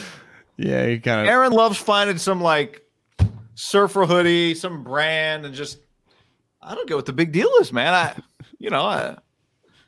Have I thought about being a game show host? Yes. Have I thought about going off the grid, moving to Fiji? Yes. I think that adds a little bit of satisfaction for everybody involved. I don't think there's any question about that. I honestly, even 3 hours later, still a little lost for words. Obviously not lost for words, we've been talking, but just lost on the fact that they accomplished winning this game. Well, I just, as we were talking, I just looked up and they showed the replay of the blocked punt Hufanga score. We watched it live. You saw one replay, kinda. I was sitting just very, unemotionally at my desk. You were running around. Truth is, I was running around. We were both running around. I didn't really see the replay. I did one of these. Did you see the replay live? No, I haven't. I honestly need to go back and watch a lot. I just saw the replay again, and I didn't quite realize Hufanga is kind of looking. No one knows where the ball is. Nobody knows where the ball. I think maybe because unless you block it, I don't know if it gets blocked, right? You just but then you can see it probably got blocked. I think if you're all the way back, what happened. But if you're at the line of scrimmage, you don't know where it is. You're looking down. You're looking. Hufanga's doing, and then he kind of looks. And he sees it, he starts running, it hits, and he starts running to it, grabs it, and scores. But it came out of River Craycraft almost runs him over, Hufanga trying to get to the ball. So you gotta watch that play more because I'm gonna rewatch the condensed version. I don't even know if they would have it up right away, but I might before I go to sleep. Definitely the second half. The first half's a little slow. God, what a game! I actually thought Troy and Joe. I thought Troy was good. People are critical sometimes of the analysts in football. I thought tonight he was pretty locked in and just being kind of aggressive. He hadn't shaved. He's kind of in this weird spot where he's pissed off. We've noticed some quotes from him. He's angry right now for some reason. I kind of like angry Aikman because he mentioned a couple times. He just had some very distinct statements I would not do this, right? It just a couple times was this guy's just kind of feeling this moment right now. He was really good. You're right. And part of me, he was on the McVay Schrager podcast. I do wonder, I feel he's is he thinking about there's a bunch of jobs open. If I'm going to become a GM, maybe this is my year to become a GM. That has crossed my mind. Harbaugh Aikman. Harbaugh Aikman, you texted me that the other day. I don't hate that. But yeah, he was really good. The whole thing was just the total experience was fantastic. The game was pretty clean. I think the Packers ended with what they have 3 penalties. Or they had 5. Each team had 5 penalties, but nothing. It was false starts because it was 5-yarders. The Packers only had – someone texted me about third quarter. Do they have a penalty yet? And I don't think they had one. Maybe they had one. They did. They had 2. Because I remember I looked because I was that's when I tweeted, the Cowboys joke franchise. This ain't them because the Packers had 2 for 10 before they had the false start in the red zone. But it was a combined 65 yards of penalty yards. Officials were – I don't know. Nothing crazy happened. I thought when they came back from halftime – and they go to those guys, and Buck goes it's starting to snow and swirl here. You're this is sweet. Yeah. I thought when they came back to halftime and the snow had started, the game went up a notch of just inject this football into my vein. If I had nothing to do with the 49ers, if that game had been, it'd be hard because the brands matter. But, the equivalent of Steelers-Patriots in their primes with Roethlisberger and Brady in a snow game and a tight game, that would have felt that's a consumer product. I mean, that's people just, Saturday night, probably at home, wintertime, beer with maybe buddies over, maybe with their families, with their kids.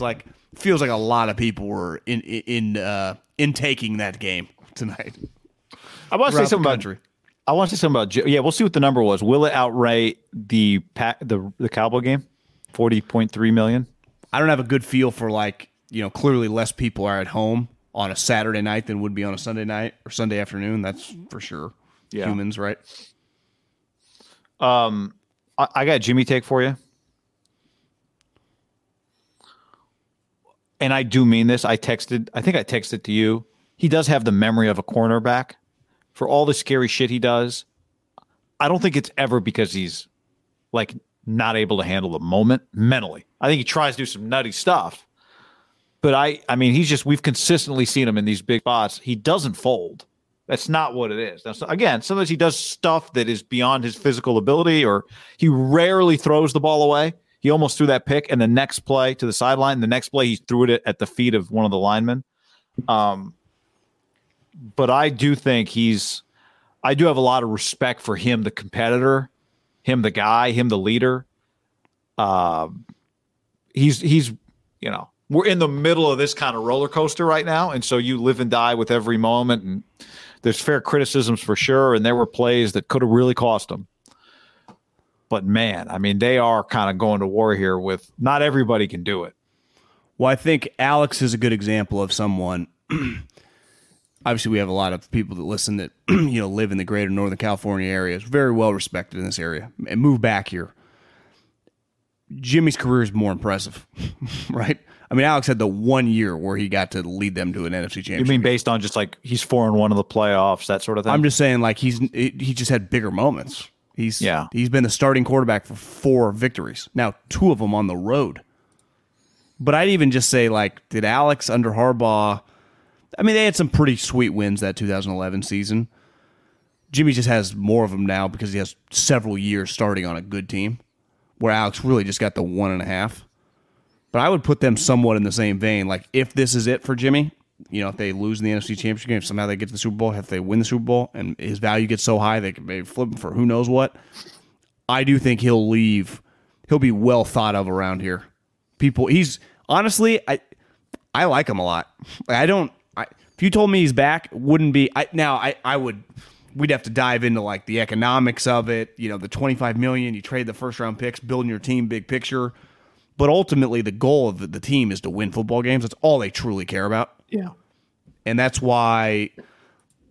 Like you said that Patrick Willis. Did you say that before the show or during the show that he tweeted something? I did see some other people, some Packer people, are like, thank God they're not starting Trey Lance. Like, guys, you're not watching this team if you're saying that now. And I've been guilty of saying that, I don't know, 3 months ago. But, like, are we living in fucking reality right now? Jimmy Garoppolo has to start. Yeah, again, we don't need to dive into the future here, but I think his flaws, when they show up, they're going to have to pay some guys here, or they're going to want to pay some guys here. I just don't think it makes sense to bring him back. And I think we'll see what happens. Like, does he win a championship? I think some of his flaws are the things that make the game sometimes harder than it needs to be, but he also does some spectacular things. Don't get me wrong. I just think his mentality is commendable, respectable, not common, rare. Whatever you think of his wrist, of his hand, and his shoulder injury, he had them in those temperatures. He did make some big throws. So I respect them. I respect them. Get on the Prize Picks app, just like me, and use the code HAM50 for a first deposit match of up to $100. Football season's over, but hoop season is getting hot. Tournament season or the fight for playoff home court, there's no shortage of high-stakes basketball moments this time of year. So get in on the excitement with Prize Picks, America's #1 fantasy sports app. And you can get it on baseball, too. I've got some season-long more or less picks on multiple stat projections on home runs. Not feeling great about Shohei less than 38.5 right now, but I put that one in the app just because I wanted something to root against with the Dodgers. Prize Picks offers injury insurance so that your entries stay live even if one of your players get injured. So, somebody leaves in the first half, no problem. Injury insurance. And on Prize Picks, you can win up to 100x your money with as little as 4 correct picks. I love it. Download the app today. Use code HAM50 for the first deposit match of up to $100. ButcherBox.com/ham helps you make good decisions. Last night, I was thinking about ordering out, and then I reached into the freezer, grabbed some ground beef, and all of a sudden, it was homemade taco night. With ButcherBox, you don't have to worry about what's for dinner. ButcherBox is offering all of you your choice of weeknight meal essentials. You get peace of mind with ButcherBox because it's high-quality meat and seafood you can trust. You get the ultimate convenience because it's delivered right to your door with free shipping, as always, and you get the ultimate customization. Your customization might be, I don't know what to do, send me the good stuff. And they send you the good stuff, curated. Right now, go to butcherbox.com/ham and use the code HAM, and you'll get either 3 pounds of chicken thighs, 2 pounds of ground beef, or 1 pound of premium steak tips for free in every order for a year, plus $20 off your first order. Sign up at butcherbox.com/ham and use the code HAM to choose your free offer and get $20 off. Today's episode is sponsored by NerdWallet's Smart Money Podcast. NerdWallet's trusted financial journalists use fact-based reporting for some much-needed clarity in the finance world. The nerds will help you get smarter about balancing your portfolio and avoiding scams, so your money is just as safe as betting against the Cowboys in the playoffs. Planning your tax bill so you don't dread April every year. And saving on travel. Vacation's coming. You spend less on airfare. It means you're not choosing between surf or turf. It's surf and turf for dinner and maybe even an extra night stay. So listen to NerdWallet's Smart Money Podcast on your favorite podcast app. Future you will thank you. Tecovas, oh yeah. I was just looking at some pictures of a concert Luke Bryan, my wife and I went to, 10 years ago. She had some old cowboy boots on. This is a couple weeks ago, and I said, you need some new boots because we're going to see Luke Combs. So she went to Tecovas.com, and they're just perfect. She loves them. You can do the same. You go to Tecovas.com. These boots are Austin designed, Texas tested, handmade down in the boot capital of the world, Leon, Mexico. If you've ever wondered, can I pull off cowboy boots? Then you should pull on a pair of Tecovas, and you'll see they'll become your new favorite footwear. Cowboys knew what they were doing when they invented Western wear, and it's all kinds of Western staples. Trucker jackets, the perfect jeans to go with your boots, performance pearl snaps, cowboy hats, bandanas, you name it, they'll get you outfitted. If you can't make it to a store, Tecovas delivers the most premium quality, most comfortable Western goods right to your door. Visit Tecovas.com. That's Tecovas.com and point your toes west. Can I tell you about my friends? Very, very good friends. And mainly because I've been using this app for a long time. Game Time. They are the best ticket app I've ever used. You shouldn't have to worry when you buy tickets to your next big event. You want to go to a concert? You want to go watch Steph Curry and Klay Thompson and Draymond make a little playoff run? Well, that's where you use Game Time. You just download the app on your smartphone, and you can search any event, concerts, comedy shows, games, pro and college. Search by price point or search by where you want to sit at the venue. It gives you sightline on the app, and it's really easy. Buying tickets in seconds with like 2 taps. I cannot recommend it enough, and here's what we're doing for you. When you use the promo code HAM, H-A-M, you save $20 off at checkout. That's promo code HAM at checkout and save $20 to any event. Download the Game Time app now. Say goodbye to your credit card rewards. Greedy corporate mega stores, led by Walmart and Target, are pushing for a law in Congress to take away your hard-earned cash back and travel points to line their pockets. The Durbin-Marshall credit card bill would enact harmful credit card routing mandates that would end credit card rewards as we know it. If you love your credit card rewards, tell your lawmakers, hands off my rewards. Tell them to oppose the Durbin-Marshall credit card bill. A lot. What? Why are you grinning? I keep fucking with my mic. Oh. I said Rodgers had COVID toe, though. Remember, he battled through that. Rodgers did have COVID toe. I'm with you. I think he is. He's kind of earned himself. Like again, Alex never won a Super Bowl, and I think Alex entrenched himself for life in the community, right? And when I say the community, I just mean if you're a 49er fan and you respect you have different players. Like he's well respected. I think Jimmy fell under that. Now, Jimmy is more polarizing, I think, than Alex. He's just, his play is, it's as polarizing of anything I've ever witnessed for a guy that's not like Stafford is closer to the high-end guys of talent stuff, so he drive you nuts.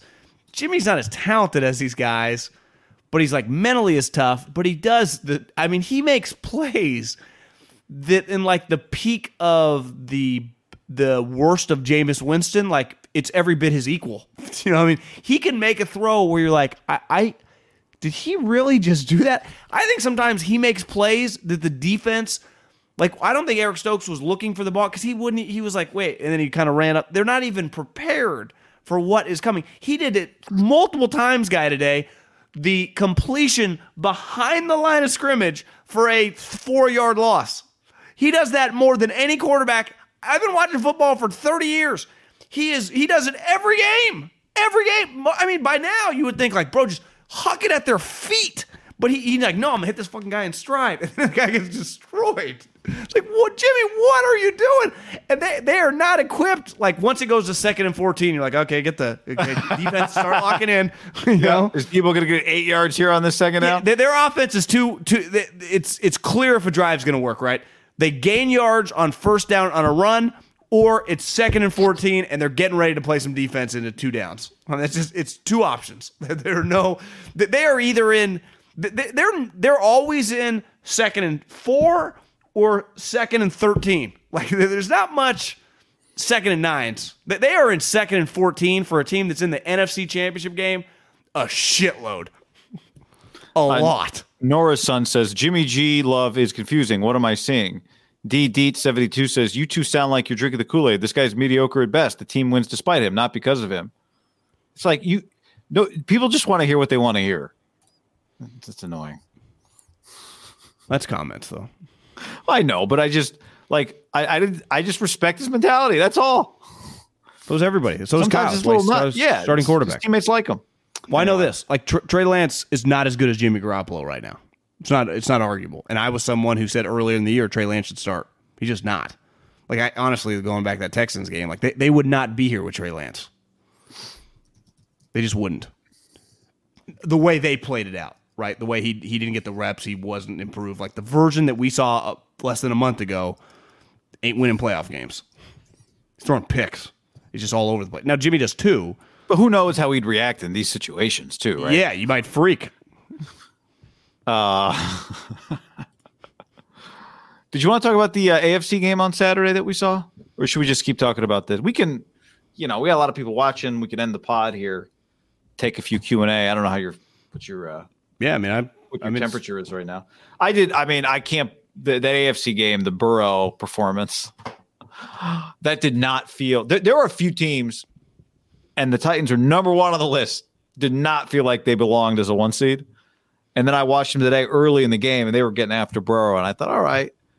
But man, what they don't do, they really don't do. Guy, I fell asleep 5 minutes into the game, woke up at halftime. And I didn't miss much like that. I also napped during the second quarter halftime of that game. That game didn't do much for me. Like it was hard for me to get into it. It was not a good game. And I like low scoring games like you do. I was highly anticipating from the moment I got up. My juices were flowing for this thing tonight. That's why I watched Montana at 10 a.m. They really were flowing for this game. That game today, and I'm a big Joe Burrow guy. I think, did you watch Joe Burrow's post-game press conference? This guy is just a smooth operator. Honestly, he's got some, Montana just kind of feels. That game did nothing for me. Like it's like, is this really the playoffs? Like, did not feel like, guys? John, one of those two teams going to the conference championship game. It's the Bengals. Well, that's why tomorrow's so big. The winner gets to host the AFC Championship game. Think about that. Like, and they were mentioning that during the game. Like that changed tomorrow's game. The winner hosts. And honestly, it's the same. I guess the same thing with the NFC game, right? Whoever wins these two games hosts the Bengals and the 49ers. It's a pretty big deal. Is that something tonight? Like at the meeting, I was thinking today. Like if you didn't work last time with the Rams, I actually. What do you think about the moment? They mentioned this on the broadcast that Kyle. One thing he either showed last night or earlier this week. The 08 Giants upset of the Packers. And he's like, look, one of Kyle's messages Aikman said that I think he told them was that when you watch that game, the Giants looked like the team less affected by the cold and the Packers were the team affected by the cold. Like that was his message all week. And as he's talking about this moment that Kyle used the that Giants game where Coughlin's face froze off, the Niners look completely rattled by the cold. It's like, well, yeah, there's moments. The one thing the Giants had is they are in New York where it's fucking cold. Like, you guys are coming. It was clear that the cold was overwhelming the Niners early on. Like, it was a lot for them. They were also not comfortable in the cold. John, and just fundamentally, when you go 3 and out, you don't like, you need a couple first downs so you can move and get your body moving and take some hits, right? They're going 3 and out. No one's getting hit repeatedly. No one's acclimating to the temperature. No one's acclimating to getting hit in that temperature. So it takes you a while to warm up when you're standing on the sideline the whole game. I like that move, though. I like that coaching. You got to pull some things out. Turn the AC like down to 50 the whole week, and even then you're still 50 degrees shy. Kind of worked. I mean, at the time when he was doing it, I was like, I don't know. Looking back, it kind of is a similar moment. Like, wouldn't you say, now they ended up winning the Super Bowl, but wouldn't you say that moment, Coughlin's face freezing over, was like a defining moment of their season that ended up leading to beat Brady? Like, they upset that Packer team on the road in the freezing cold conditions. Yeah. I think they had I think if my memory serves me correct, they had a walk-off field goal in that game. Like, part of winning at Lambeau in January, those games are all memorable. Like, well, remember, they don't get forgotten. Remember a few weeks ago when we had Dante Whitner on and we brought that game up, and what does he immediately do? Like, he kind of laughs like, yo, Colin and the boys had no sleeves on, and you said, were you going to go no sleeves? And he's like, hell no. Just, it is one of the things that you talk about 30 years later, let alone the 10 cold years games. Later. Right. Just the games where it was just impossible to compete in. The chicken soup game I learned about with Joe Montana, where you had hypothermia. Look, freezing. S. Renzer7 on the stream says, there's no way Jimmy threw the ball away more than 4 times all season, right? He's honestly fascinating. The gunslinger with a weak arm. Yeah, I don't think he does not throw. For a guy who knows what to do, never throws the ball away. Almost never. And there was a moment when we were watching together late in the game where he's like, George, move. Like, he knows the plays. He knows his mind is not a question. But once the ball is snapped, there's only like half what he actually knows, because he clearly knows not all work. Or maybe his body just can't cash checks. His head can't cash checks. No, you had it right the first time. Yeah, body can't cash checks that his head would do or something. His head writes, yeah. He's just playmaker. Peacelinger. Here's the question. 9 or 43 on the stream. Betting on the Niners winning the AFC Championship, boys? Question mark, exclamation. What are the scenarios here, right? They're going to either LA or Tampa. I think you'd rather go to LA, much easier travel, right? Definitely easier travel. Pretty big advantage. You get an extra day now, right? That's true. You played on Saturday. I mean, who knows? By Tuesday, what game's tomorrow? Your body still might not be fully. Who's at the Rams? Bucks are at noon. First game. Yep. Yeah.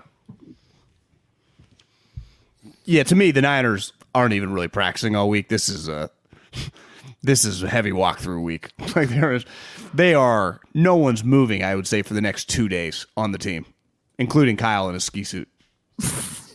But who do you want? I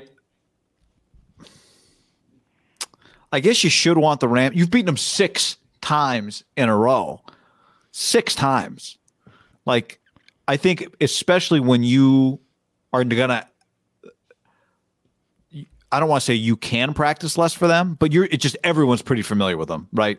So when you're in a recovery week like the Niners clearly physically are going to be, it's just – You played them 2 weeks ago, right? Played them 2 weeks ago. You've played them a ton of games against them. You know, I mean, you just beat them. You just saw them. This version of them. Bucks are pretty uncommon opponent for them. Uncommon, far trip. Tom Brady is their quarterback. So, yeah, if you're playing Tom Brady, that just means he won another game, right? Yeah.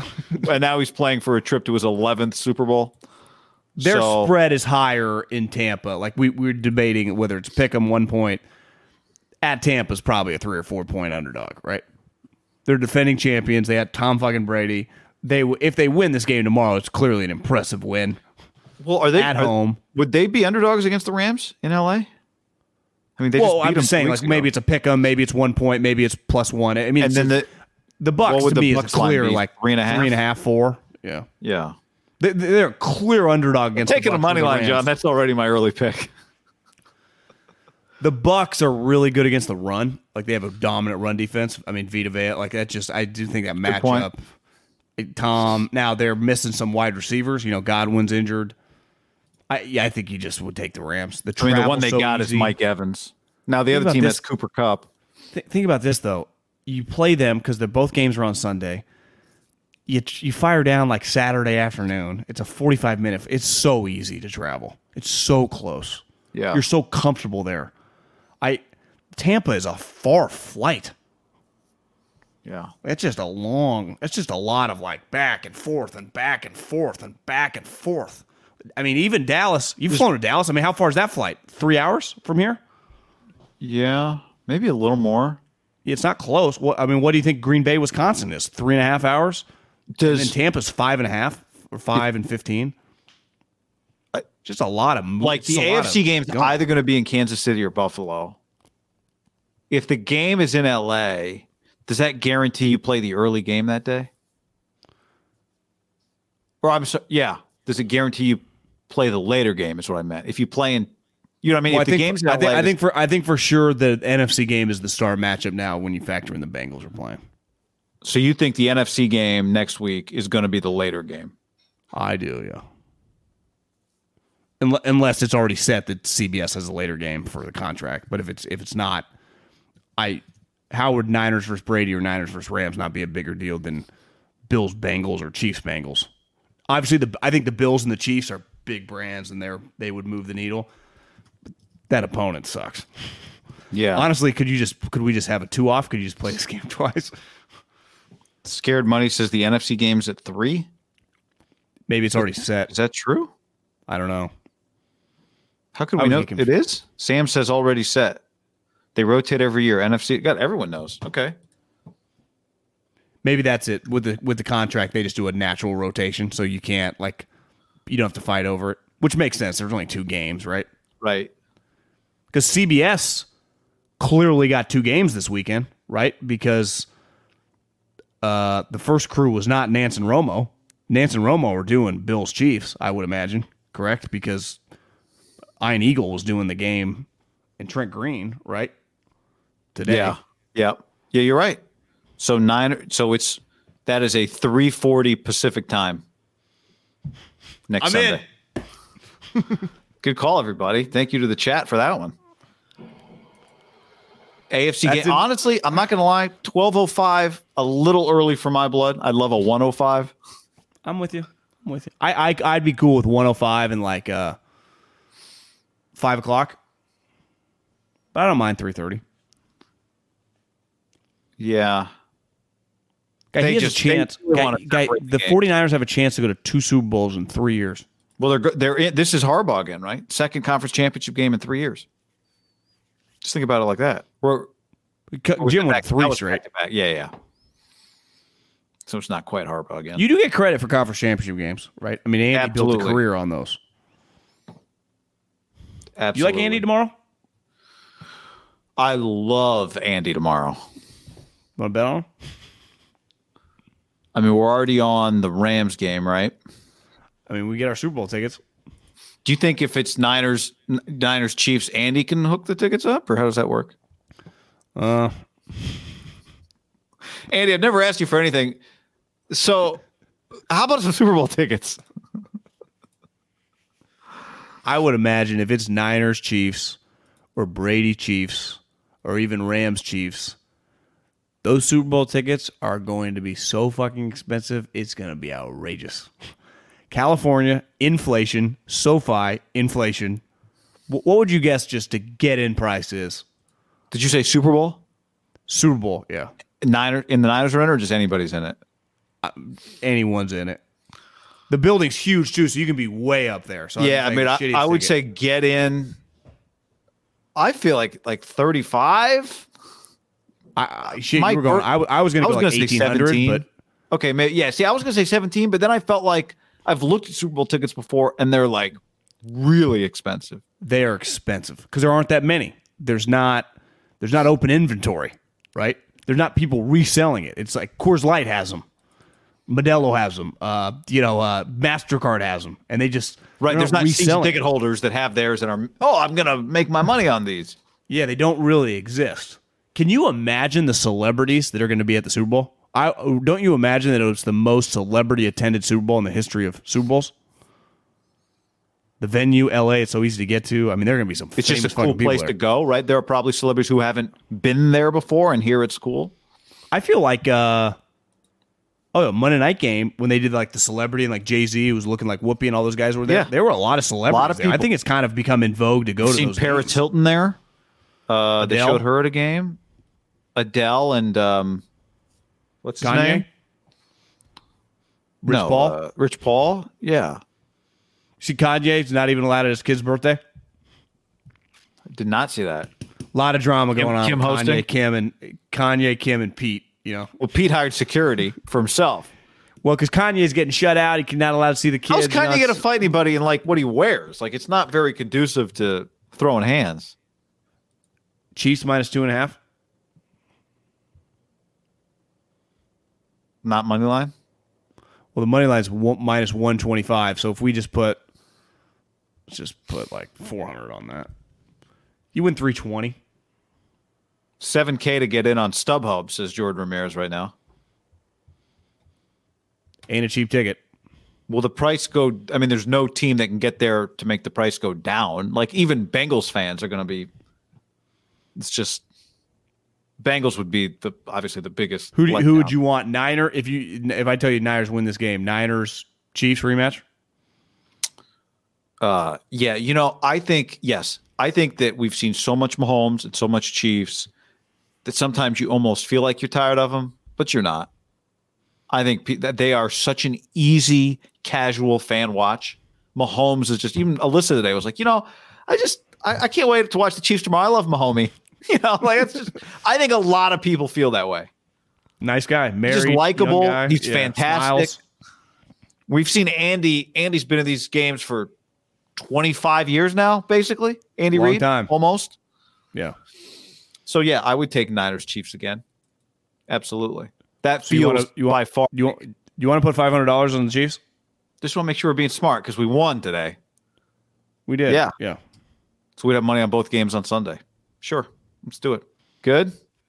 Yeah. It's been a hell of a night. Until next time, whenever that is.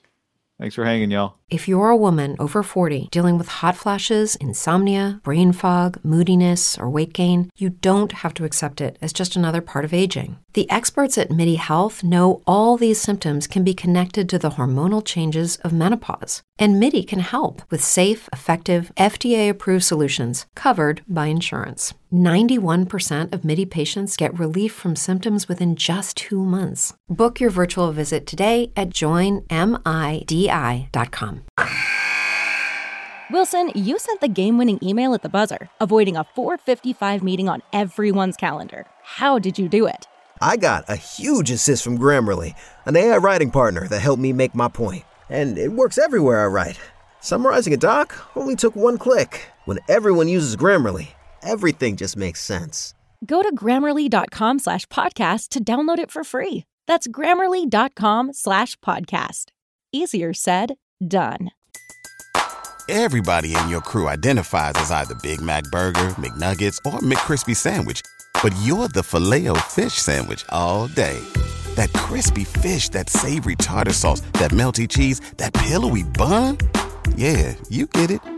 Every time. And if you love the Filet-O-Fish, right now you can catch two of the classics you love for just $6. Limited time only. Price and participation may vary. Cannot be combined with any other offer. Single item at regular price. Ba-da-ba-ba-ba.